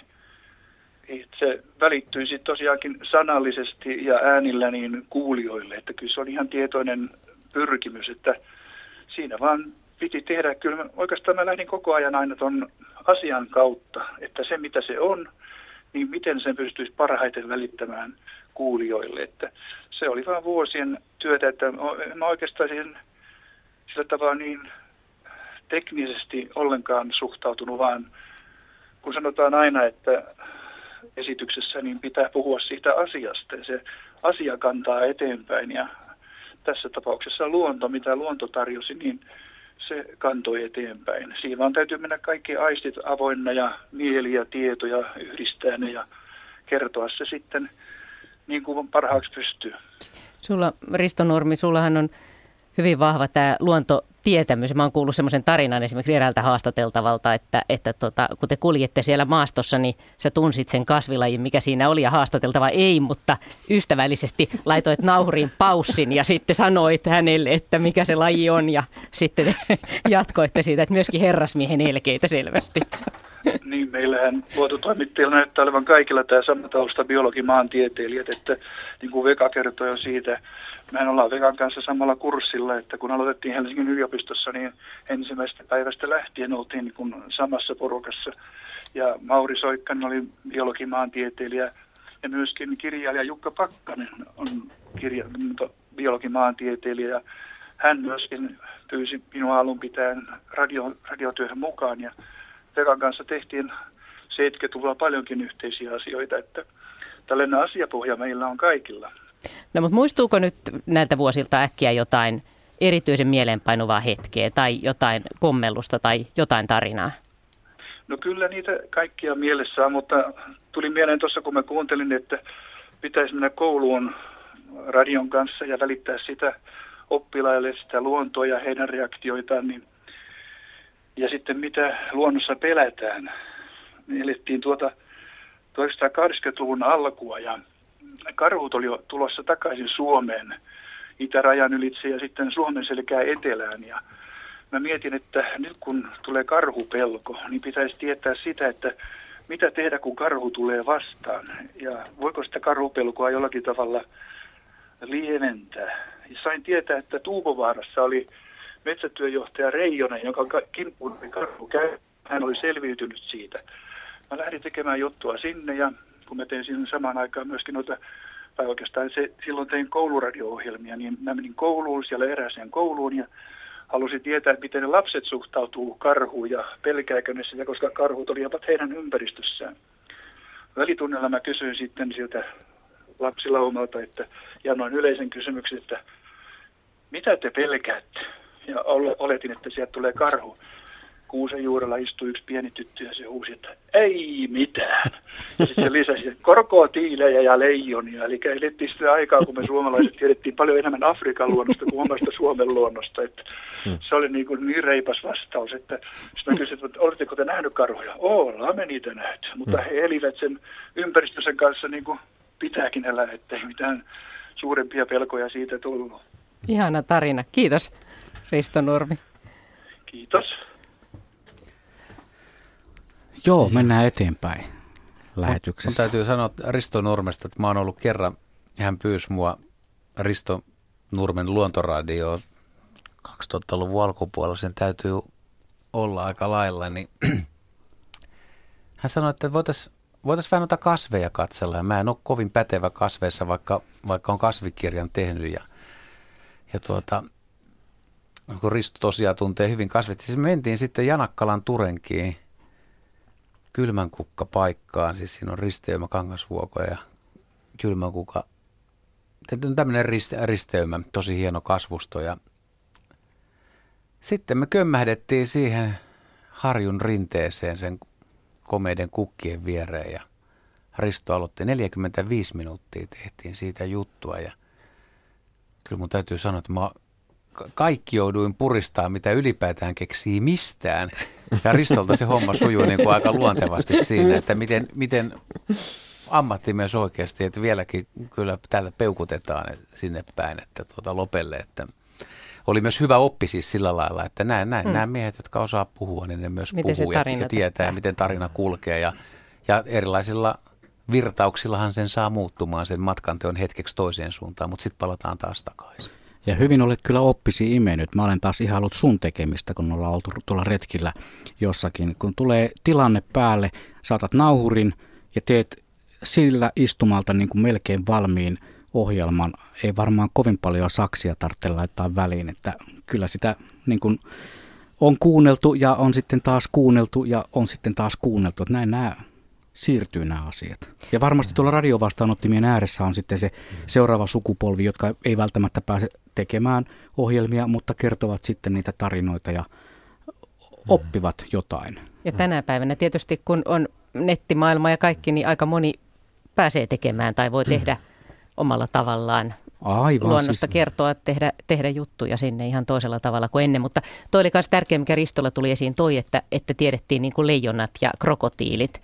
Että tämä ongelma, että, että kotimaan luonto ei ole välttämättä niin tuttu, mitä tietenkin mekin kaikki tässä yritetään tuoda siis just Suomen luontoa, kertoa tästä niin, että se mitä on oman laiturin alla tulisi yhtä tutuksi edes kuin vaikka jotkut koralliriutat. Hmm.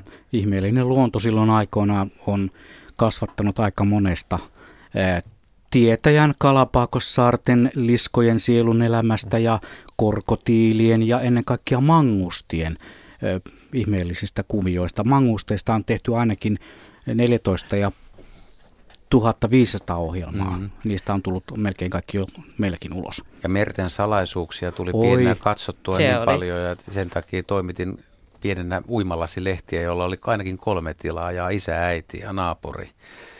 Ja tosiaan, mutta mäkin muistan tämän hyvin, että tai, tai, tai, tai itse asiassa se on edelleen tietyillä ihmisillä voi olla vähän ongelmallinenkin, että uskallatko arvostaa suomalaista luontoa vai, vai, vai onko, se, onko sut kyllästetty tällä leijonahommalle silleen, että Afrikassa on hienompia otuksia ja ja Etelä-Amerikassa on niin paljon enemmän lintuja kuin Suomessa ja värikkäitä lintuja kuin Euroopassa, että ei täällä mukaan ole mitään. Ja että, miten sä Markku koet? No mä koen tavallaan, mun, mähän on sillä tavalla ehkä hieman, hieman tuota niin, nuori ja kokematon tulokas, että, että tota, mähän on saanut sitten aitiopaikalta seurata intohimoisten ja asiantuntevien ihmisten työtä ja, ja tehdä heidän kanssaan sitten ohjelmaa – ja, ja mä olin, olin juuri tuollainen henkilö, joka tuntee koralliriutat paremmin kuin Suomen luonnon. Ja mun täytyy sanoa, että kun me tehtiin sellainen yksi ulosluonton jakso, joka käsitteli Suomen tärkeintä eläintä, eli, eli eläin, joka sai sitten nimenkin, eli kunttamato. Ja, ja puhutaan myös kastelierosta, eli kastemadosta, ikään kuin se kaikista tylsin hahmo siellä jossain maaperässä, niin olikin jotain sellaista, joka oli kaikkea muuta kuin tylsä. Se oli suorastaan ihmeellinen ja, ja joku kunttamato, joka, joka hädintuskin silmillä pystyy sen erottamaan, niin elää siellä metsässä, havumetsässä nimenomaan. Ja, ja tota, jos tätä kyseistä matoa ei olisi, niin Suomen metsän kasvu esimerkiksi saattaisi tyrehtyä 40-70 prosenttia siitä voi jokainen laskea niin kuin taloudellisen arvon tälle Suomen tärkeimmälle eläimelle. Puhumattakaan siitä, että joku kastelliero voi elää kymmenenvuotiaaksi siellä jossain kolossaan, taikka sen, sen elinpiiri, se on se reikä, missä hän asuu, eli siis kastelliero. Hän, niin, niin, no hei, hei, tää on, no, Markku niin, ihan liekeissä. Jokainen huomaa. tietää, mä oon kastemato entusiasti tästä niin. aina eteenpäin. Niin. Sanotaan, annetaan krediittiä ihan oikeasti. Annetaan, puhutaan hän. Hmm. Puhutaan, puhutaan hän, mutta puhutaan myös niin kuin esimerkiksi mainitaan nimeltä sellainen asiantuntija kuin Visa Nuutinen ja Heikki Setälä. He, niin kuin lämpimät terveiset heille. Huikeita hahmoja kertoo ihmetarinoita ja tota, just ikään kuin heidän suullaan mä tässä puhun. Mä korvat punaisena kuuntelin just kaikkea niitä, että Kastellieron koti voi olla kaksi metriä pystysuora reikä maassa. Mm. Ja sitä se hilaa hissin tavalla ylös Edes alas. Takas. Edes takaisin vaan. Mukaan, ja, ja tuota, niin voi olla tehtiin, siinä kymmenen vuotta voi, Kymmenen vuotta yhdessä reiässä ja jos tulee mm. hirmu kova sade, niin saattaa lähteä pakoon, mutta muuten ei koskaan. Ja ikään kuin, että se on se pieni reikä, josta se sitten tulee maanpinnalle mm. ja hakee sieltä sillä kärsällä lehtiä, jotka se kuljettaa, vetää takaisin sinne tötteröllä sinne, sinne omaan kolonsa. Niin ajatelkaapa, että siitä se mm. ympäristöstä etsii kaikki ruokansa ja ympäristöstä, jos sanotaan, että se pystyy venyttäytymään vaikka 30 sentin mittaiseksi, niin sen ikään kuin keskipiste on se reikä, niin se voitte kuvitella kuinka, millainen on se elinpiiri, niin se rinki se siinä. Ja sieltä kolossa. löytyy myös parittelukumppani kyllä, kyllä. naapurin kanssa. Ja mitenkä se valitsee parittelukumppaninsa on se, että se menee kurkkaamaan sinne naapurin kotiin. Ja jos se se kotiin miellytä, niin ei toimi, vaan se käy kurkkaamassa kaikki ne naapurireijät siitä. Ja sitten kun löytyy sopivan kokoinen tai näköinen tai mikä nyt ikinä häntä miellyttääkään, sellainen koti, niin silloin pariudutaan. Ja minkälaista on kastematojen parittelu? Hei, me olemme, Mutta mut hei, tässä, tässä Markku Sivua, tässä, tässä äskeisessä puolentoista minuutin, minuutin episodissa tuli yksi tosi tärkeä asia radioilmaisusta mm. mieleen. Mm. Ja mikä on tärkeää? Siinä on parikin kohtaa. A on tämä aihe, että pitää uskaltaa tehdä juttuja semmoista eläimistä, mitkä ei välttämättä ole ihmisille tuttuja, jotka voi tuntua aluksi siltä, että näistä ei ole kukaan kiinnostunut. B, kun sä saat tutkijan, tässä tapauksessa Markku hyvin näytteli tutkijan intohimoa, niin jos tämä haastateltava tai keskustelukaveri, jonka kanssa sä mm. teet ohjelmaa, mm. on uskottava ja on oikeasti innostunut siitä mm. omasta aiheesta ja tuo sen samalla lailla, niin kuin sä toit äsken tuon esille, mm niin sä teet ihan mistä tahansa mm. levästä tai kivestä tai jostain. Kyllä se juttu, siihen pitää luottaa, mm. että se kantaa ja ihmiset kuuntelee sitä. Ei sen tarvi olla söpö Ilveksen pentu. Ei, ei missään tapauksessa, mutta just niin. tavalla, mitä, mistä aikaisemmin puhuin juuri tästä, että se tarvitaan se tarina. Ja tollaisista ihmeellisistä se löytyy ja se tarina on se kaiken suola, minulle ainakin. Joo. Tarina voisi kuunnella vaikka siitä ongelle lähteneestä lierosta, mutta otetaan Tiina Vantaalta lähetykseen mukaan. Hänellä on fanitusta luvassa. Terve Tiina. No terve, terve. Mukava, kun maltoit odottaa vuoroasi. Juu, mä juu, mielelläni odotin, kun kuulin aika mielenkiintoista vieroasiaa vieroasia siinä. Ei Joo. mitään. Joo, ole Mulla hyvä. tämmöiset kiitokset tämmöisistä näistä teemailloista. Ja on pari semmoista teemailtaa, kun on erityisesti jäänyt mieleen, muistan vieläkin, siitä on jo joku, se ei ole tänä vuonna tullut, mutta oli tämmöinen, oliko se nyt käärme vai kyy-ilta, niin oli niin mielenkiintoista asiaa, niin mielenkiintoisia ihmisiä studiossa, että piti radio pistää oikein kovemmalle, että kuuli joka sana, mitä sanottiin. Hieno. Et se, se, joo, se oli aivan ihmeellistä, että, että ja tämähän liittyy tähän äsken mainittuun, että kun kuulee semmoisia asioita, että ei voi kuvitella, että edes tapahtuu Suomen luonnossa joku käärme, niin, niin kun se kuulee oikein, mitä toinen on kokenut ja nähnyt, niin tuntuu vähän, että voiko tämmöistä edes tapahtua. Että se oli kyllä semmoinen ilta, että se kyllä jäi hyvin mieleen. No saanko mä kysyä, että mikä sulle jäi nyt erityisesti mieleen? Mikä se oli kaikista hämmästyttävin asia? No, no kyllä se on, että se on aika, aika semmoista monimutkaista ja monipuolista elämää, mitä se käärme siellä kuitenkin elelee, kun sitä niin. vaan jaksaa tarkkailla ja selvitellä sen asioita. Puhuttiinko siitä esimerkiksi, oli, että käärme on kuuro? Jäikö Ai, siellä tuli, siellä tuli niin, siellä tuli ihan hirvittävästi sitä asiaa. Sie- siellä oli aika semmoinen, semmoinen vikkelä puhuja tämä mies, joka tuntui, että se on kyllä tainnut käärmeiden kanssa elellä use, useammankin, useammankin vuoden aika hyvässä yhteydessä, kun tuntui, että, että joka, joka asiasta oli aika, aika pitkäkin tarina. Mutta tämä on just hienoa. Niin, mm. Tässä tuli joku ja. aika sitten, meillä oli semmoinen missä oli käärmeitä ja liskoja. Siinä oli Jarmo Latva ja Lisse Tarnanen ja sitten on myös tehty kyyiltaa Urpo Koposen kanssa. Että, Juu, että kahta oli varmaankin se. Joo. Joo. Koponen. Ja sitten, Koposelle kiitokset joo, lähti näin. Ja Ko- Koponen, Koponen on, kuuluu samaan sarjaan kuin Markku äsken, että se, se lähtee kuin tykin suusta, kun hän innostuu. Et ei sillä, se, kyllä, se, se on uskottava se niin intoa täynnä. Mm-hmm. Joo. Ja sitten toinen ilta oli sellainen, mikä, mikä musta oli myös hirveän hauska, tämä pönttöilta, jossa tehtiin näitä linnunpönttöjä ja sitten tuolla maalla, kun mun vanhemmat asuivat tuolla Karkkilassa, niin sitten tehtiin, tehtiinkin sitten oikein urakalla tämmöisiä ohjeenmukaisia tintinpönttöjä, niin kyllä ne niin hyväksi oli siellä syötetty, että ei ne hartioista sinne pönttöön niillä mitoilla mahtuneet, kyllä niitä reikää piti suurentaa. Juuri näin. joo, joo. Talviru- talviruokinnasta sitten uusi kyllä, juttu, että kannattaa syödä niin on, paljon. Niin. Kyllä, siellä on, se, se joutuu oikein niin kuin sillä tavalla yristelemään. Mä katsoin, että eihän tuosta mitään, että eihän toi tiainen tietysti kyllä laihtuu varmaan siinä pesimisen, pesimisen puolella, mutta se meno oli niin hankalaa siinä alussa, että kyllä sitä piti vähän sitten laajentaa sitä koti, kotiovea. Podannuttiainen, joo. Joo, Mut ja sitten just se, mikä on kaikista parasta on se, että niin kuin tässä äskeisessä ka- kastemattotarinassakin, niin mennään, mennään sitten niin pitkälle niissä asioissa, että tulee aivan uutta, uutta yllättävää, ihmeellistä tietoa, mikä ei koskaan ole siinä jossain lyhyessä, hmm. lyhyessä hmm. pätkässä, missä jotain eläintä vaikka jossain tietokirjassa esitellään, että päästään niin pitkälle siihen sen otuksen, otuksen oli se sitten mikä tahansa elämään, että voi vaan hämmästellä ja ihmetellä ja ihastella, kuinka joku ihminen on jaksanut tutkia ja seurata ja kertoa sitten vielä muillekin, että kiitos kovasti näistä luontoilloista, että kyllä niitä kovasti kuunnellaan. Kiitoksia sinulle Tiina soitosta ja mukavaa illan jatkoa. Meillä voi muuten lisäkin tarjolla puheluita. Onhan meillä vielä 27 pientä minuuttia aikaa tässä luonto Yle-lähetyksessä 0203176600. Juha Viitta. Joo, mulle tulee tästä edellisestä soittajasta vielä tulee kaksi asiaa tai kaksi teemaa, mitkä kannattaa, mitkä on syytä muistaa. Toinen on tämä, että jos ohjelma on innostanut ihmisiä, esimerkiksi pönttöiltä, on mm. innostanut tekemään pönttöjä ja seuraamaan, mitä siellä mm. tapahtuu.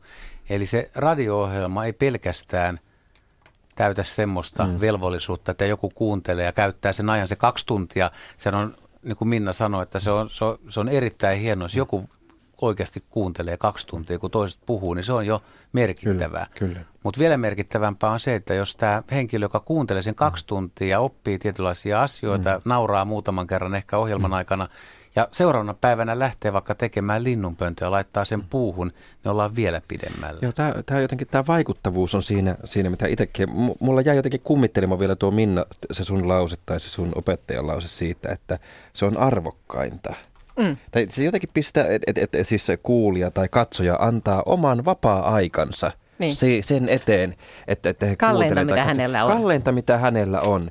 Ja jotenkin, että juuri tuo, tota itse monesti miettiä, se täytyy pitää, tuo on paljon hienommin sanottu, että pikemminkin me TVn puolella mietitään sitä, että miksi helkkarissa kenenkään pitäisi katsoa tämä. Mm. Et, mutta niin kuin tuo on, on vielä paljon paremmin sanottu ja se pistää se jotenkin semmoiseen itsellekin tuo, tuo sellainen lause, joka pitäisi printata ja kiinnittää siihen tietokoneen näyttöön. Että aina muistaa tota. Si- siitä siinä on kyse ja semmoisella pieteetillä, pieteetillä pitäisi tehdä. Mutta haluan kuitenkin sanoa vielä Juha tuohon, että just tämä vaikuttavuus. Esimerkiksi tästä, että jos tehdään pönttöjä ja että ohjelmalla on jotain vaikutusta. Mulle tulee aina mieleen, kun tehtiin ulosluontojakso Minna Suija Kimmon kanssa, Ohtosen Kimmon kanssa naakoista.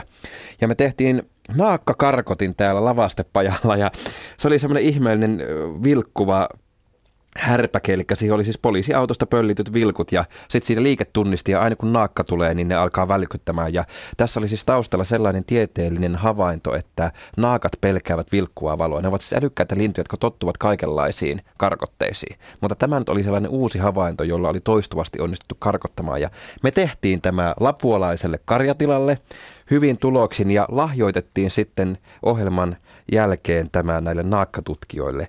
Ja ilokseni sain lukea, olisiko ehkä vuosi suurin piirtein se ohjelman jälkeen Yle Uutisista, että tällainen disko pallo valo härpäke naakkojen karkottamiseksi oli asennettu Hämeenlinnan verkatehtaan katolle.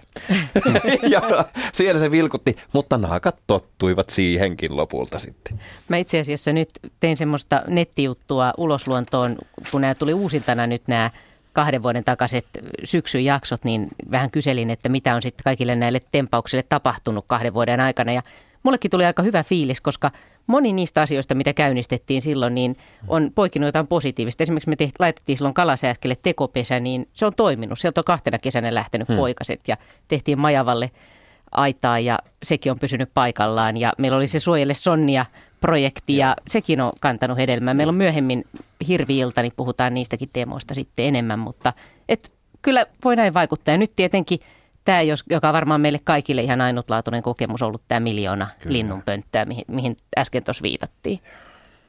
Jep, nyt mennään eteenpäin lähetyksessä puhelun kerran. Meillä on seuraavana linjalla Petteri Saario. Terve. No morjesta. No moi, eli Petteri Saario, sä oot tehnyt pitkään luontodokkareita, luontosarjoja, sä oot tehnyt järvistä ja joista ja saarista. Ja eikö niin, että nyt sä oot tekemässä kaupunkiluonnosta ohjelmaa, joka tulee Ylelle myöhemmin? Joo, sellaista kuuden dokkarin sarjaa, joka tulee, tulee ensi vuoden lopulla osana tätä itsenäisyyden juhlavuoden ohjelmistoa. Ja oot menestynyt monissa kilpailussa myöskin näillä ohjelmilla, mutta kerro jotakin fiiliksiä tai jotain muistoja tai hienoja hetkiä. Saat sä kertoa semmoisia, kun kaikki on mennyt pieleen? Jotain näiltä vuosilta. No hienoja hetkiä lukemattomasti ja, ja monesti kysytään, että mikä siellä luonnossa on niin kun parhaiten jäänyt mieleen, niin mulla ei ole mitään sellaista erityistä yhtä paikkaa tai yhtä lajia, jotka niin sykähdyttäisi eniten. Että ehkä se on niin, että se on kiinni hetkestä ja sen hetkisestä niin kuin mielialasta. Et joskus voi olla valtava elämys nähdä joku neidon kenkä Oulangalla joskus toisaalta, kun kuvaa vaikkapa maakotkaa ja se katse kohtaa silmät ikään kuin katsomme toisemme silmiin, niin siinä on semmoisia omaisia hetkiä, mutta, mutta että kaiken kaikkiaan niin mä oon yrittänyt puhua ja peräänkuuluttaa sitä, että, että ihmiset jollakin tavalla ehkä vähän nykyistä avarakatseisemmin yrittäisivät kohdata sen luonnon kaikkina vuoden aikoina, kaikkina vuorokauden aikoina, myös kaikenlaisilla säillä. Itse tykkään kovasti sateesta esimerkiksi ja kovasta paukkupakkasesta ja sillä tavalla ihminen on kehittynyt lajina vuorovaikutuksessa luonnon kanssa ja myöskin, myöskin niin kuin erilaisten e, säätilojen kanssa. Että se on ihan terveellistä palella joskus ja hikoilla ja kastua kastua ja tällä tavalla, että ei aina, aina pidä olla liian hyvin varustautunut, että ikään kuin vierottaa itsensä siitä luonnonympäristöstä. Mites mun on pakko Petteri kysyä sulta, kun sä olet myös tota, niin, TVn puolella, siis teet dokumentteja videokameran keinoin, kun kerrot kuvallisia tarinoita. Ja tuossa äsken Juha, Juha heitti vähän sitä haastetta, sitä ylidramatisoinnista. Mitä sä ajattelet ylipäätään, kun luonto-ohjelmia tehdään, niin dramatisoinnista? Miten sä koet tämän asian? No mä oon tehnyt aika pitkään tätä, tätä työtä ja on havainnut, että luonto-ohjelmissa ikään kuin heijastuu tällaiset muoti-ilmiöt ja, ja tota, ää, itse kyllä vierastan aika paljon sitä, että – varsinkin sitä, että eläimet, eläimet niin kuin inhimillistetään ja, mm.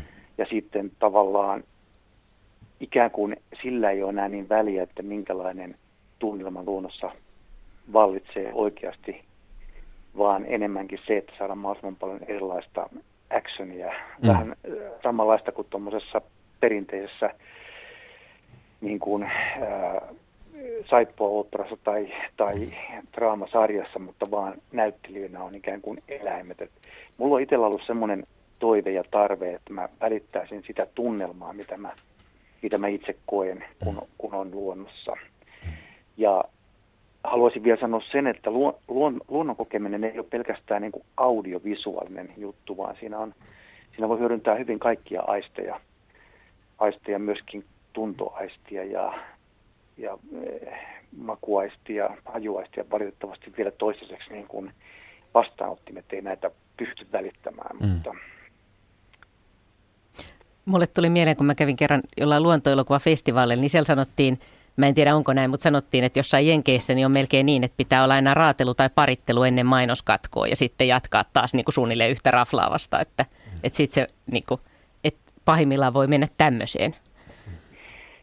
Joo, Mä oon ollut itse aika paljon festareilla ja joskus jopa tuomaristossa istunut katsomassa filmejä ja kyllä tietysti tämmöinen tietynlainen trendi on ja voi sanoa myöskin niin, että ehkä eri maissa ja maan osissa on vähän erilainen tapa. Mm. Että, et tota, mutta mun, se palaute, mitä mä itse saan niin kuin omista dokumenteistani ihmisiltä, niin, niin on sen sortista ehkä enemmänkin, että et, et ollaan niin kuin jotenkin kaivattu semmoista luonnon tunnelmaa ja, ja tämmöisiä ehkä aineettomia luonnon varoja, arvoja, niin kuin hiljaisuutta, pimeyttä, eheyttä, mm-hmm. ää, kaikenlaisia tämän tyyppisiä asioita. Et, et lu, luontoelämys ja luontodokumentti voi olla muutakin kuin pelkästään niin kuin lajien käyttäytymisen seuraamista. Et se on mm. myös sitä tunnelmaa ja aika eh, henkilökohtaisia asioita. Luonnossa ihminen asettuu mittakaavaansa myös niin kuin ajallisesti, ei vaan kooltaan. Ja, ja tota, se on hyvä paikka pohtia suuria asioita. Mä itse monesti sanonut, että syksy, esimerkiksi tämä vuoden aika, jota nyt elämme, niin se on vuoden ajoista filosofisin ja tietyllä tavalla siinä on kaikki läsnä. Siinä on läsnä se, että kuoleman elämän polttoainetta luonnossa. Siinä on läsnä tämä vuoden hieno, upea, ainutkertainen kierto ja ja mm. tota, sillä että, että avarakatseisuutta luonto-ohjelmien tekijöiltä peräänkuulta ja myös katsojilta. Ja tuohon täytyy sanoa jotenkin, että se on hirveän kiva kuulla tuo tota sun ö, ajattelua ihan senkin takia, että se mitä mä olen sun ohjelmia katsonut, niin niissä just ikään kuin – tulee läpi tuommoinen, että sä et yhtään pelkää tekijänä ikään kuin kääntyä sisäänpäin ja tuottaa sitä ulos. Että si- si- sieltä suunnasta tulee siihen sun teokseen semmoinen ihan oma, oma klanginsa, kun taas sitten tuntuu, että jos lähdetään niin kuin näihin nykytrendeihin, mistä puhuit, eli pitää olla vauhtia ja vaarallisia tilanteita, niin silloin yleensä tarina muodostuu semmoiksi hyvin ulkokohtaiseksi. Eli, eli pitää olla isoja tapahtumia ja muuta, ja ikään kuin ne tekijät tai muut joutuvat alisteiseksi sille, että ollaan nyt tekemässä jotain, jotain ihmettä ja ikään kuin se iso juttu on pakko saavuttaa ja sitten kun sitä ei saavutetakaan, vaikka niin kuin Juha kerroit tuossa, että mennään kalaan ja sitä kalaa nyt ei saadakaan, niin silloin on pakko vääntää kärpäsestä härkenä ja sitten lyyvää isot trummut ja nopeat leikkaukset ja hillittämät spiikit, että nyt hän on lähdössä matkalle, jollaista hän ei ole koskaan elämässään kokenut. Kukaan tässä maailmassa ole kokenut mitään vastaavaa. Ja sitten ne ei kuitenkaan saa sitä harjusta sieltä. Niin kiitos Petteri, että sinä uskalla tehdä sen, että käännyt sisäänpäin, pohditaan, fiilistellään, annetaan tilaa. Kiitos, Joo, kiitos, kiitoksista ja sanoisin, sanoisin vielä sen verran, että, että mulle itselle on jotenkin hirveän terapeuttista ja myöskin tärkeää niin kuin ymmärtää ja vahvistaa itsessäni sitä ajatusta, että mä olen osa tätä kaikkea. Mä olen osa luontoa.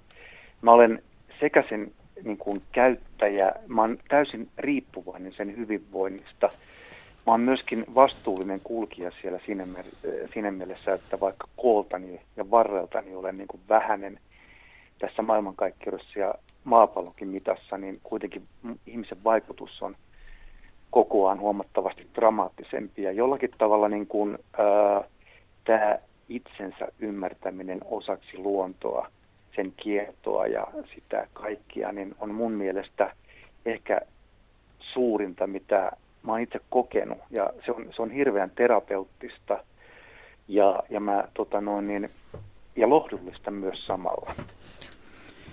Kiitoksia Petteri lohduttavista sanoista ja rauhoittavasta puheesta. Ja tota, meillä on 15 minuuttia vielä aikaa puhua rauhallisesti tai vähän kiivaillenkin näistä luonto-ohjelma-asioista. Toinen yksi asia, mikä tuli tuossa mieleen, kun puhuttiin siitä, että on actionia, mm. niin sitähän on toinen ääripää on se, kun mystifioidaan kaikkia. Joo. Sinne luontoon rakennetaan kaikenlaisia satuja ja satuhahmoja ja, ja tehdään, kun ei ole sitten sitä muuta, niin, niin. tehdään sitten sitä, sitä kautta näitä hommia. Tota, otetaan muutama viesti, mitä on tullut. Raimo Numipusilosta muisteli lämmöllä Minna Pyykön ohjelmaa Limasienistä. Jees, kädet nousi pystyyn. Hyvä aihe. Ja ei ihme, koska limasienet on todella, todella ihmeellisiä että mä olin itsekin, kun mä tein sitä juttua, niin mä olin itsekin aivan ihmeissäni. Hmm. Joo, että mä muistelen myös lämmöllä. Niin. Ai kun ne liikkuu suodatinpussin läpi. Niin, niin että limasieni voi, voi mennä jopa suodatinpussin läpi ja koota sitten itsensä ja Me vaikka muutkin, mitä muutkin olemme oppineet sun ohjelmasta, niin. kaikki näköistä. Sitten Hannu Kuopiosta toivoisi kivilajeista ynnä muusta geologiasta ohjelmaa. Kivetkin kiinnostaa otsikolla. Mm, hyvä vinkki. Eikö se ole ihan hyvä? Kyllä. Sitten tota, täällä on, tämä on musta tosi mainio. Voisiko, ei kun, sori, tämä olikin väärä. Semmoinen idea täällä tuli, että, että tehtäisiin äänien arvuutteluilta. Eli me soitetaan täältä ääniä ja sitten ihmiset saa arvuutella sitä ääntä kotioloissa. Meillähän on näitä paljon näitä luonnon äänien iltoja, on linnunlaulujen konsertteja ja muuta, mutta me kerrotaan yleensä ensin se. Mutta tehtäisikin se toisinpäin. Ja tämä viestin lähettäjä kirjoitti, että, että se olisi myös lasten mieleen, koska siitä voisi tehdä tämmöisen niin arvauskilpailun sitten mm-hmm. myös lapsille. Että mitäs, mitäs sanot? M- mulla tulee tuosta mieleen, että tietysti voisi ottaa erilaisia ääniä, onko se linnun ääni tai joku muu, mutta yksi mikä olisi muuten aika hyvä, niin olisi, olisi lapsille ja koko perheelle ja itse asiassa kaupunkilaisille ja miksei nyt maalla asuvillekin, niin olisi olisi suomalaisten kotieläinten äänet, mitä soitettaisiin, ja niitäkin Joo. voisi arvuutella. Kaikki voi kunnon possun äänet sinne sekaan. Koska jo, joskus aikoinaan, tätähän on toivottu kyllä, että, ja me ei olla sitä toteutettu, mutta ehkä meidän on pakko toteuttaa, on siis linnun äänissä niin kilpailu, siis tämmöinen skaba kunnollinen, että soitetaan niitä, joskus se on ollut radiossa, mutta että soitetaan ääniä ja ihmiset joutuu kerääntyä joukolla niin kuin määrittämään ja tunnistamaan niitä. Mm. Se on ihan hauska Loistava idea, idea, kyllä. Joo. Joo.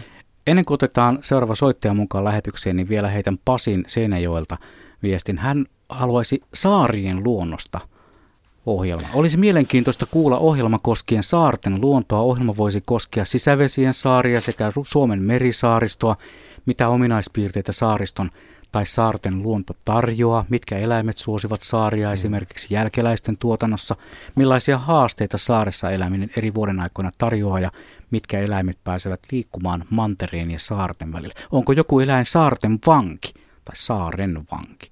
Miten luonto vaikuttaa saaressa asuvan ihmisen elämään verraten mantereella elävän elämään ja niin edelleen ja niin edelleen. Tässä tuli monta lähestymistapaa, Kyllä. valmis idea, hmm. ei muuta kuin toteuttamaan. Se oli Pasi Seinäjoelta, joka tuota kysyy, mutta meillä on nyt Jussi Tammisaaresta linjalla, puhelinlinjalla. Terve Jussi. Terve. Terve. No niin. Joo, mulla oli semmoinen homma, kun tuota, mä oon itse kova kalamies ja kalastellut ö, tuota, oikeastaan ympäri Pohjois-Eurooppaa, Norjassa ja siellä täällä kova perhomies ja muuta. Ja mä kiinnostaa nämä Suomen lohijoet. Ja tuota, olisi kiinnostava semmoinen ohjelma, että kun melkein kaikki joet, jotka laskee näihin Suomen Suomenlahteen, Pohjanlahteen, Perämereen, näihin kaikkiin, niin, niin tuota, tehtäisiin näistä ohjelma, mitkä ovat toimivia lohijokia vielä, mitkä on taantuneita, mitkä on niin kuin suorastaan menetettyjä lohijokia, ja tämmöistä, että niin kuin tämä lohe historia, historia tuota, to, kaiken kaikkiaan, tämmöistä ohjelmaa en ole. Joo. Kuullut tai, tai, tai tota, nähnyt, että tämmöistä olisi olemassa. Onhan näitä kalastusohjelmia kaiken näköisiä olemassa, mutta että tämä Suomen lohen historia tehtäisiin ihan niin kuin kartotettaisiin Jokijoelta, kun lähdetään ihan sieltä itärajalta ja mentäisi läpi tämä, että mitä, mitä nämä joet aikanaan ovat olleet no siinä ja mitä ne ovat tänä päivänä. No siinä olisi sarkaa kyllä. Siinä olisi sarkaa. Pistetään muistiin tämäkin, tämäkin idea. Hyvä idea. on kalamiehiä, niin sä voisit ottaa kanssa tästä osahaasteen vastaan. No joo, mä asun melkein kosken rannassa, mutta ei nyt ihan. No voin käydä katsomassa tänään sitä, kun menen kotiin. Kiitoksia Jussi tästä Meillä on vielä 10 minuuttia aikaa ja tänne mahtuu vielä soittoja. Tänne mahtuu myös sähköpostilla lähetettyjä viestejä. Tätä mä äsken etsin myöskin, tätä viestiä, joka on tullut ö, nimimerkiltä Pohjoisen vaeltaja. Voisiko pitää Luontosuomessa ohjelman vaelluskokemuksista, esimerkiksi vaellusilta? Jotain vastaavia ohjelmailtoja on ollut, mutta varmaan eri nimellä. Tarinaillassa on tullut joitain soittajien kokemuksia vaelluksiin liittyen. Ja hän vielä kehuu, että erittäin hyvä ohjelma. Kiitos radiotoimittajille. Kiitos. Eikö se ole hyvä? Vaellusilta, joo. Se pitää vain ero, ero ehkä siitä tarinailasta. Mutta miksei? Missä saa mm. kertoa sitä, että on tosissaan ollut vaikka matkalla ja tehnyt matkaa. Että mm. että on, on liikkeellä, niin se on hyvä. Ja tuleehan siinä vähän, tota, niin kuin Petterikin puhui tuossa äsken, että niitä, voisi siinä hyvin tuoda niitä tuntemuksia myöskin siltä vaelluksen matkalta ja ehkä myöskin sitä, että jos on ollut reikäkengäs, niin kuin mulla oli kerran yhdellä vaelluksella, niin, niin koko ajan. Sulla oli myös yhdessä, yhdessä kerrassa sulla oli reikä kuivapuvussa.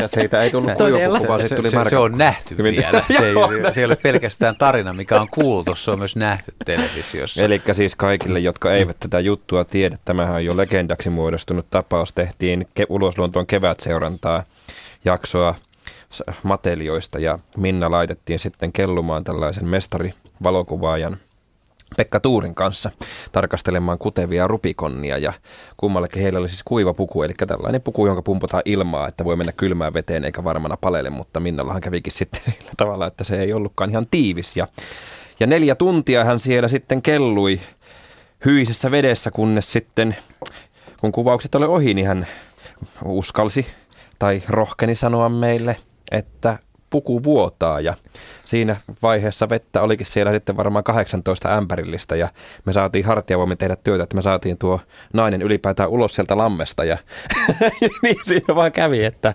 reikä oli puvussa. Pienet seuraukset. Ja se oli hyvin outo tunne, kun se puku vähitellen täyttyi ja täyttyi siitä vedestä. Ja tota, mutta sinänsä se ja se, että, että tarvitaan kaksi miestä kiskomaan mua vedestä, niin ei sekään nyt erityisen imarteleva hetki ollut. No, mutta, mutta tota... sanotaan nyt kuitenkin, että kyllä se paino tuli siitä vedestä. Ni, nimenomaan, niin nimenomaan. Siinä, niin Mutta se, se oli sinänsä erittäin ihmeellinen kokemus päästä siellä veden alla kuivapuussa kokemaan se, että miten ne rupikonnat ei pelkää ja tulee siihen ihan niin, ne tuli ihan lähelle. Ja ne, ja ne ihmeelliset semmoiset kuparinhohtoiset silmät ja miten ne kuvitteli se tuntui ihan siltä, kun ne olisi kuvitellut, että mä oon suuri rupikonna, kun ne tuli siis sormiin kiinni ja semmoisessa kutu, kutuinnossansa, niin lähestyi se, joka puolelle. Se oli, se oli aivan lumoava, että se, sit, kun se, se maailma siellä. kuoppa vielä, niin se vesi oli ihan Joo. se peilikirkasta. Joo, semmoisia hetkiä, mitä joskus aina pääsee kokemaan luontotoimittajana. Mm. Hei, palataan viikon luontoääniin. Niistä me puhuttiin aika paljon. Niina kommentoi vihdistä, että älkää Unohtako jäätyvän järven ulinaa, puiden pauketta paukkupakkasilla, revontulien äänestäkin puhutaan ja niin edelleen. Eli e- erilaisia ääniä lisää, toivoo siis Niina Vihdistä. Että talvellakin on ääniä. Mm. Mm. Joo, tämä, tämä viikon luontoääni aiheuttaa kovasti keskustelua, niin kuin varmaan huomasittekin, mutta mutta, mutta tässä on yksi asia, mikä on myös noussut mun mielestä, mitä itse on tähän kirjoittanut papereihin, kun ihmiset on soittanut, niin Luontosuomen teemailat nousee aika, aika hyvin esiin tässä. Ja, ja silloin kun oli tämä vanha entinen Luontosuomi, missä, missä kierrettiin ympäri Suomea, mutta se sitten organisaatiomuutoksien takia muuttui vähän erilaiseksi, niin nykyään tota, nämä nimenomaan näyttää vetävän, että päästään asioissa syvemmälle. Ja ihmiset ilahduttavasti myös niin uskoo siihen, että ne haluaa kuunnella, että jos on, mm. on vaikka matoilta – niin ei ole mitään mahdotonta vetää kaksituntista matoiltaa. No et, ei et, varmasti et, olisi mikään et, ongelma. Et, et, et, et siellä, siellä mennään. Et, ja, tämähän, ja siis tämä, että suomalaiset on luontokansa ja suomalaiset on kiinnostuneita luonnosta, sehän on, sehän me tiedetään, mutta se yllättää aina uudestaan toisaalta, että – että todella niin kuin, että ihmiset kertoo, että on pysähtynyt kuuntelemaan ja jaksanut kuunnella pitkään. Ja tietenkin Suomessa on tämä, niin kuin aikaisemmin puhuttiin näistä, näistä asiantuntijoista, näistä kokemuksista, niin se, että, että joku ei tarvitse olla mikään tutkija, että tietää valtavasti jostain eläinryhmästä. Että senhän on tässä myöskin oppinut, että jos jollain on omakohtaista kokemusta, harrastuneisuutta, niin, niin se on niin kuin ihan, se on kaikkein arvokkainta tavallaan Kyllä. tietoa. Ja joskus on jopa, voi olla vähän helpompaa tehdä sitä ohjelmaa harrastajan kanssa, koska harrastaja uskaltaa vähän avata enemmän sitä aihetta ja jopa spekuloida. Mm. Ja, Ennakkoluulottoman Niin, koska hän ei ole tavallaan sitten vastuussa siitä, ja kumminkin, kumminkin tota, se, on, se on tietoa, mitä levitetään, niin se voi olla, se voi olla vähän uskaliaampi. Vaikka lailla. Suomessa on myös loistavia tutkijoita. Kyllä, kyllä. Kyllä, kerrassaan. Muistatko sä, Blueberry, mutta itse, koska olet ollut, ollut paljon vetämässä tätä luontosuomea tässä meidän kanssa, niin tuleeko sinulla mieleen jotain lähetyksiä, milloin sä oot ollut vaikka ennen lähetystä epävarma? Onko se joku aihe tai semmoinen aihepiiri? On. Onko? On ollut, ollut useinkin, mutta yksi, jonka äärellä ennen lähetystä, kun lähetys alkaa 18.03, niin sanotaan 18.02 olin vielä sillä ajatuksella, että, että mitähän tästä tulee.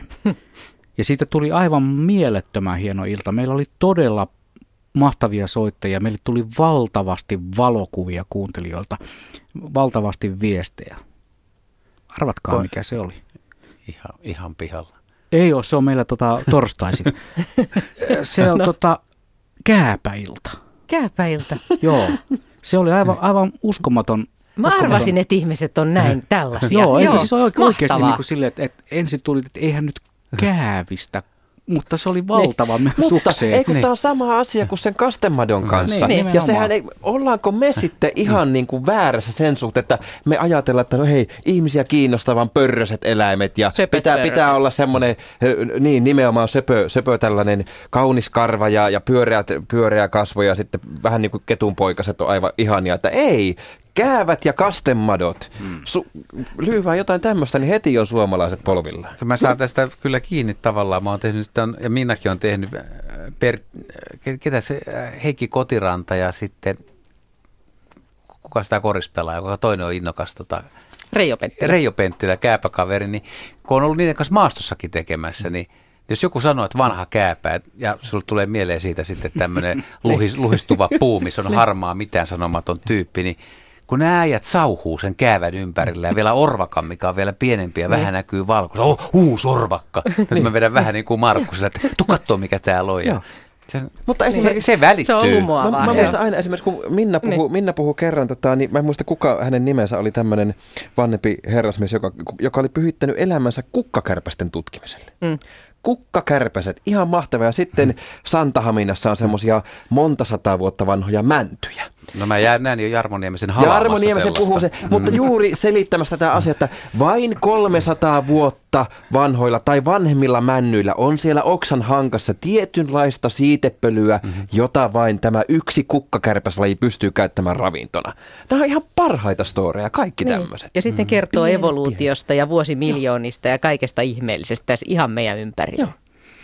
Tämä tulee kova ehdotus. Tähänkin saattaisi joku tässä studiossa tarttua mielellään. Hei, ehdotan radio-ohjelmaa, jossa toimittajat matkaavat liikkuvissa ajoneuvoissa esimerkiksi etelästä pohjoiseen ja raportoivat, mitä luonto ja luonnossa, mitä luonnossa näkyy, miten ihmiset, ihmisten luontosuhde tulee esille. Ohjelmassa aika saisi olla pitkä.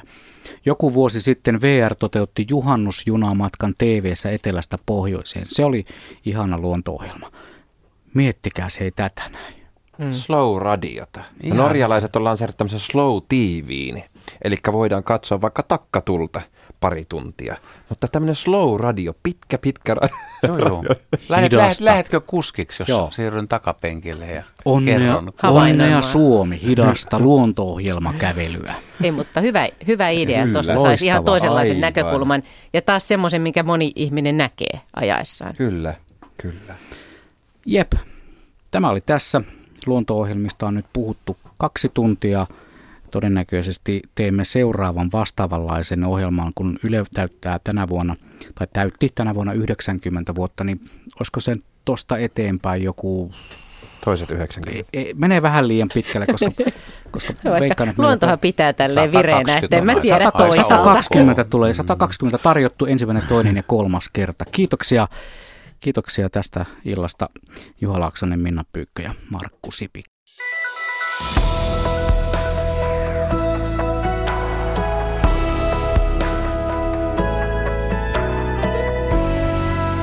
Yle, Radio Suomi.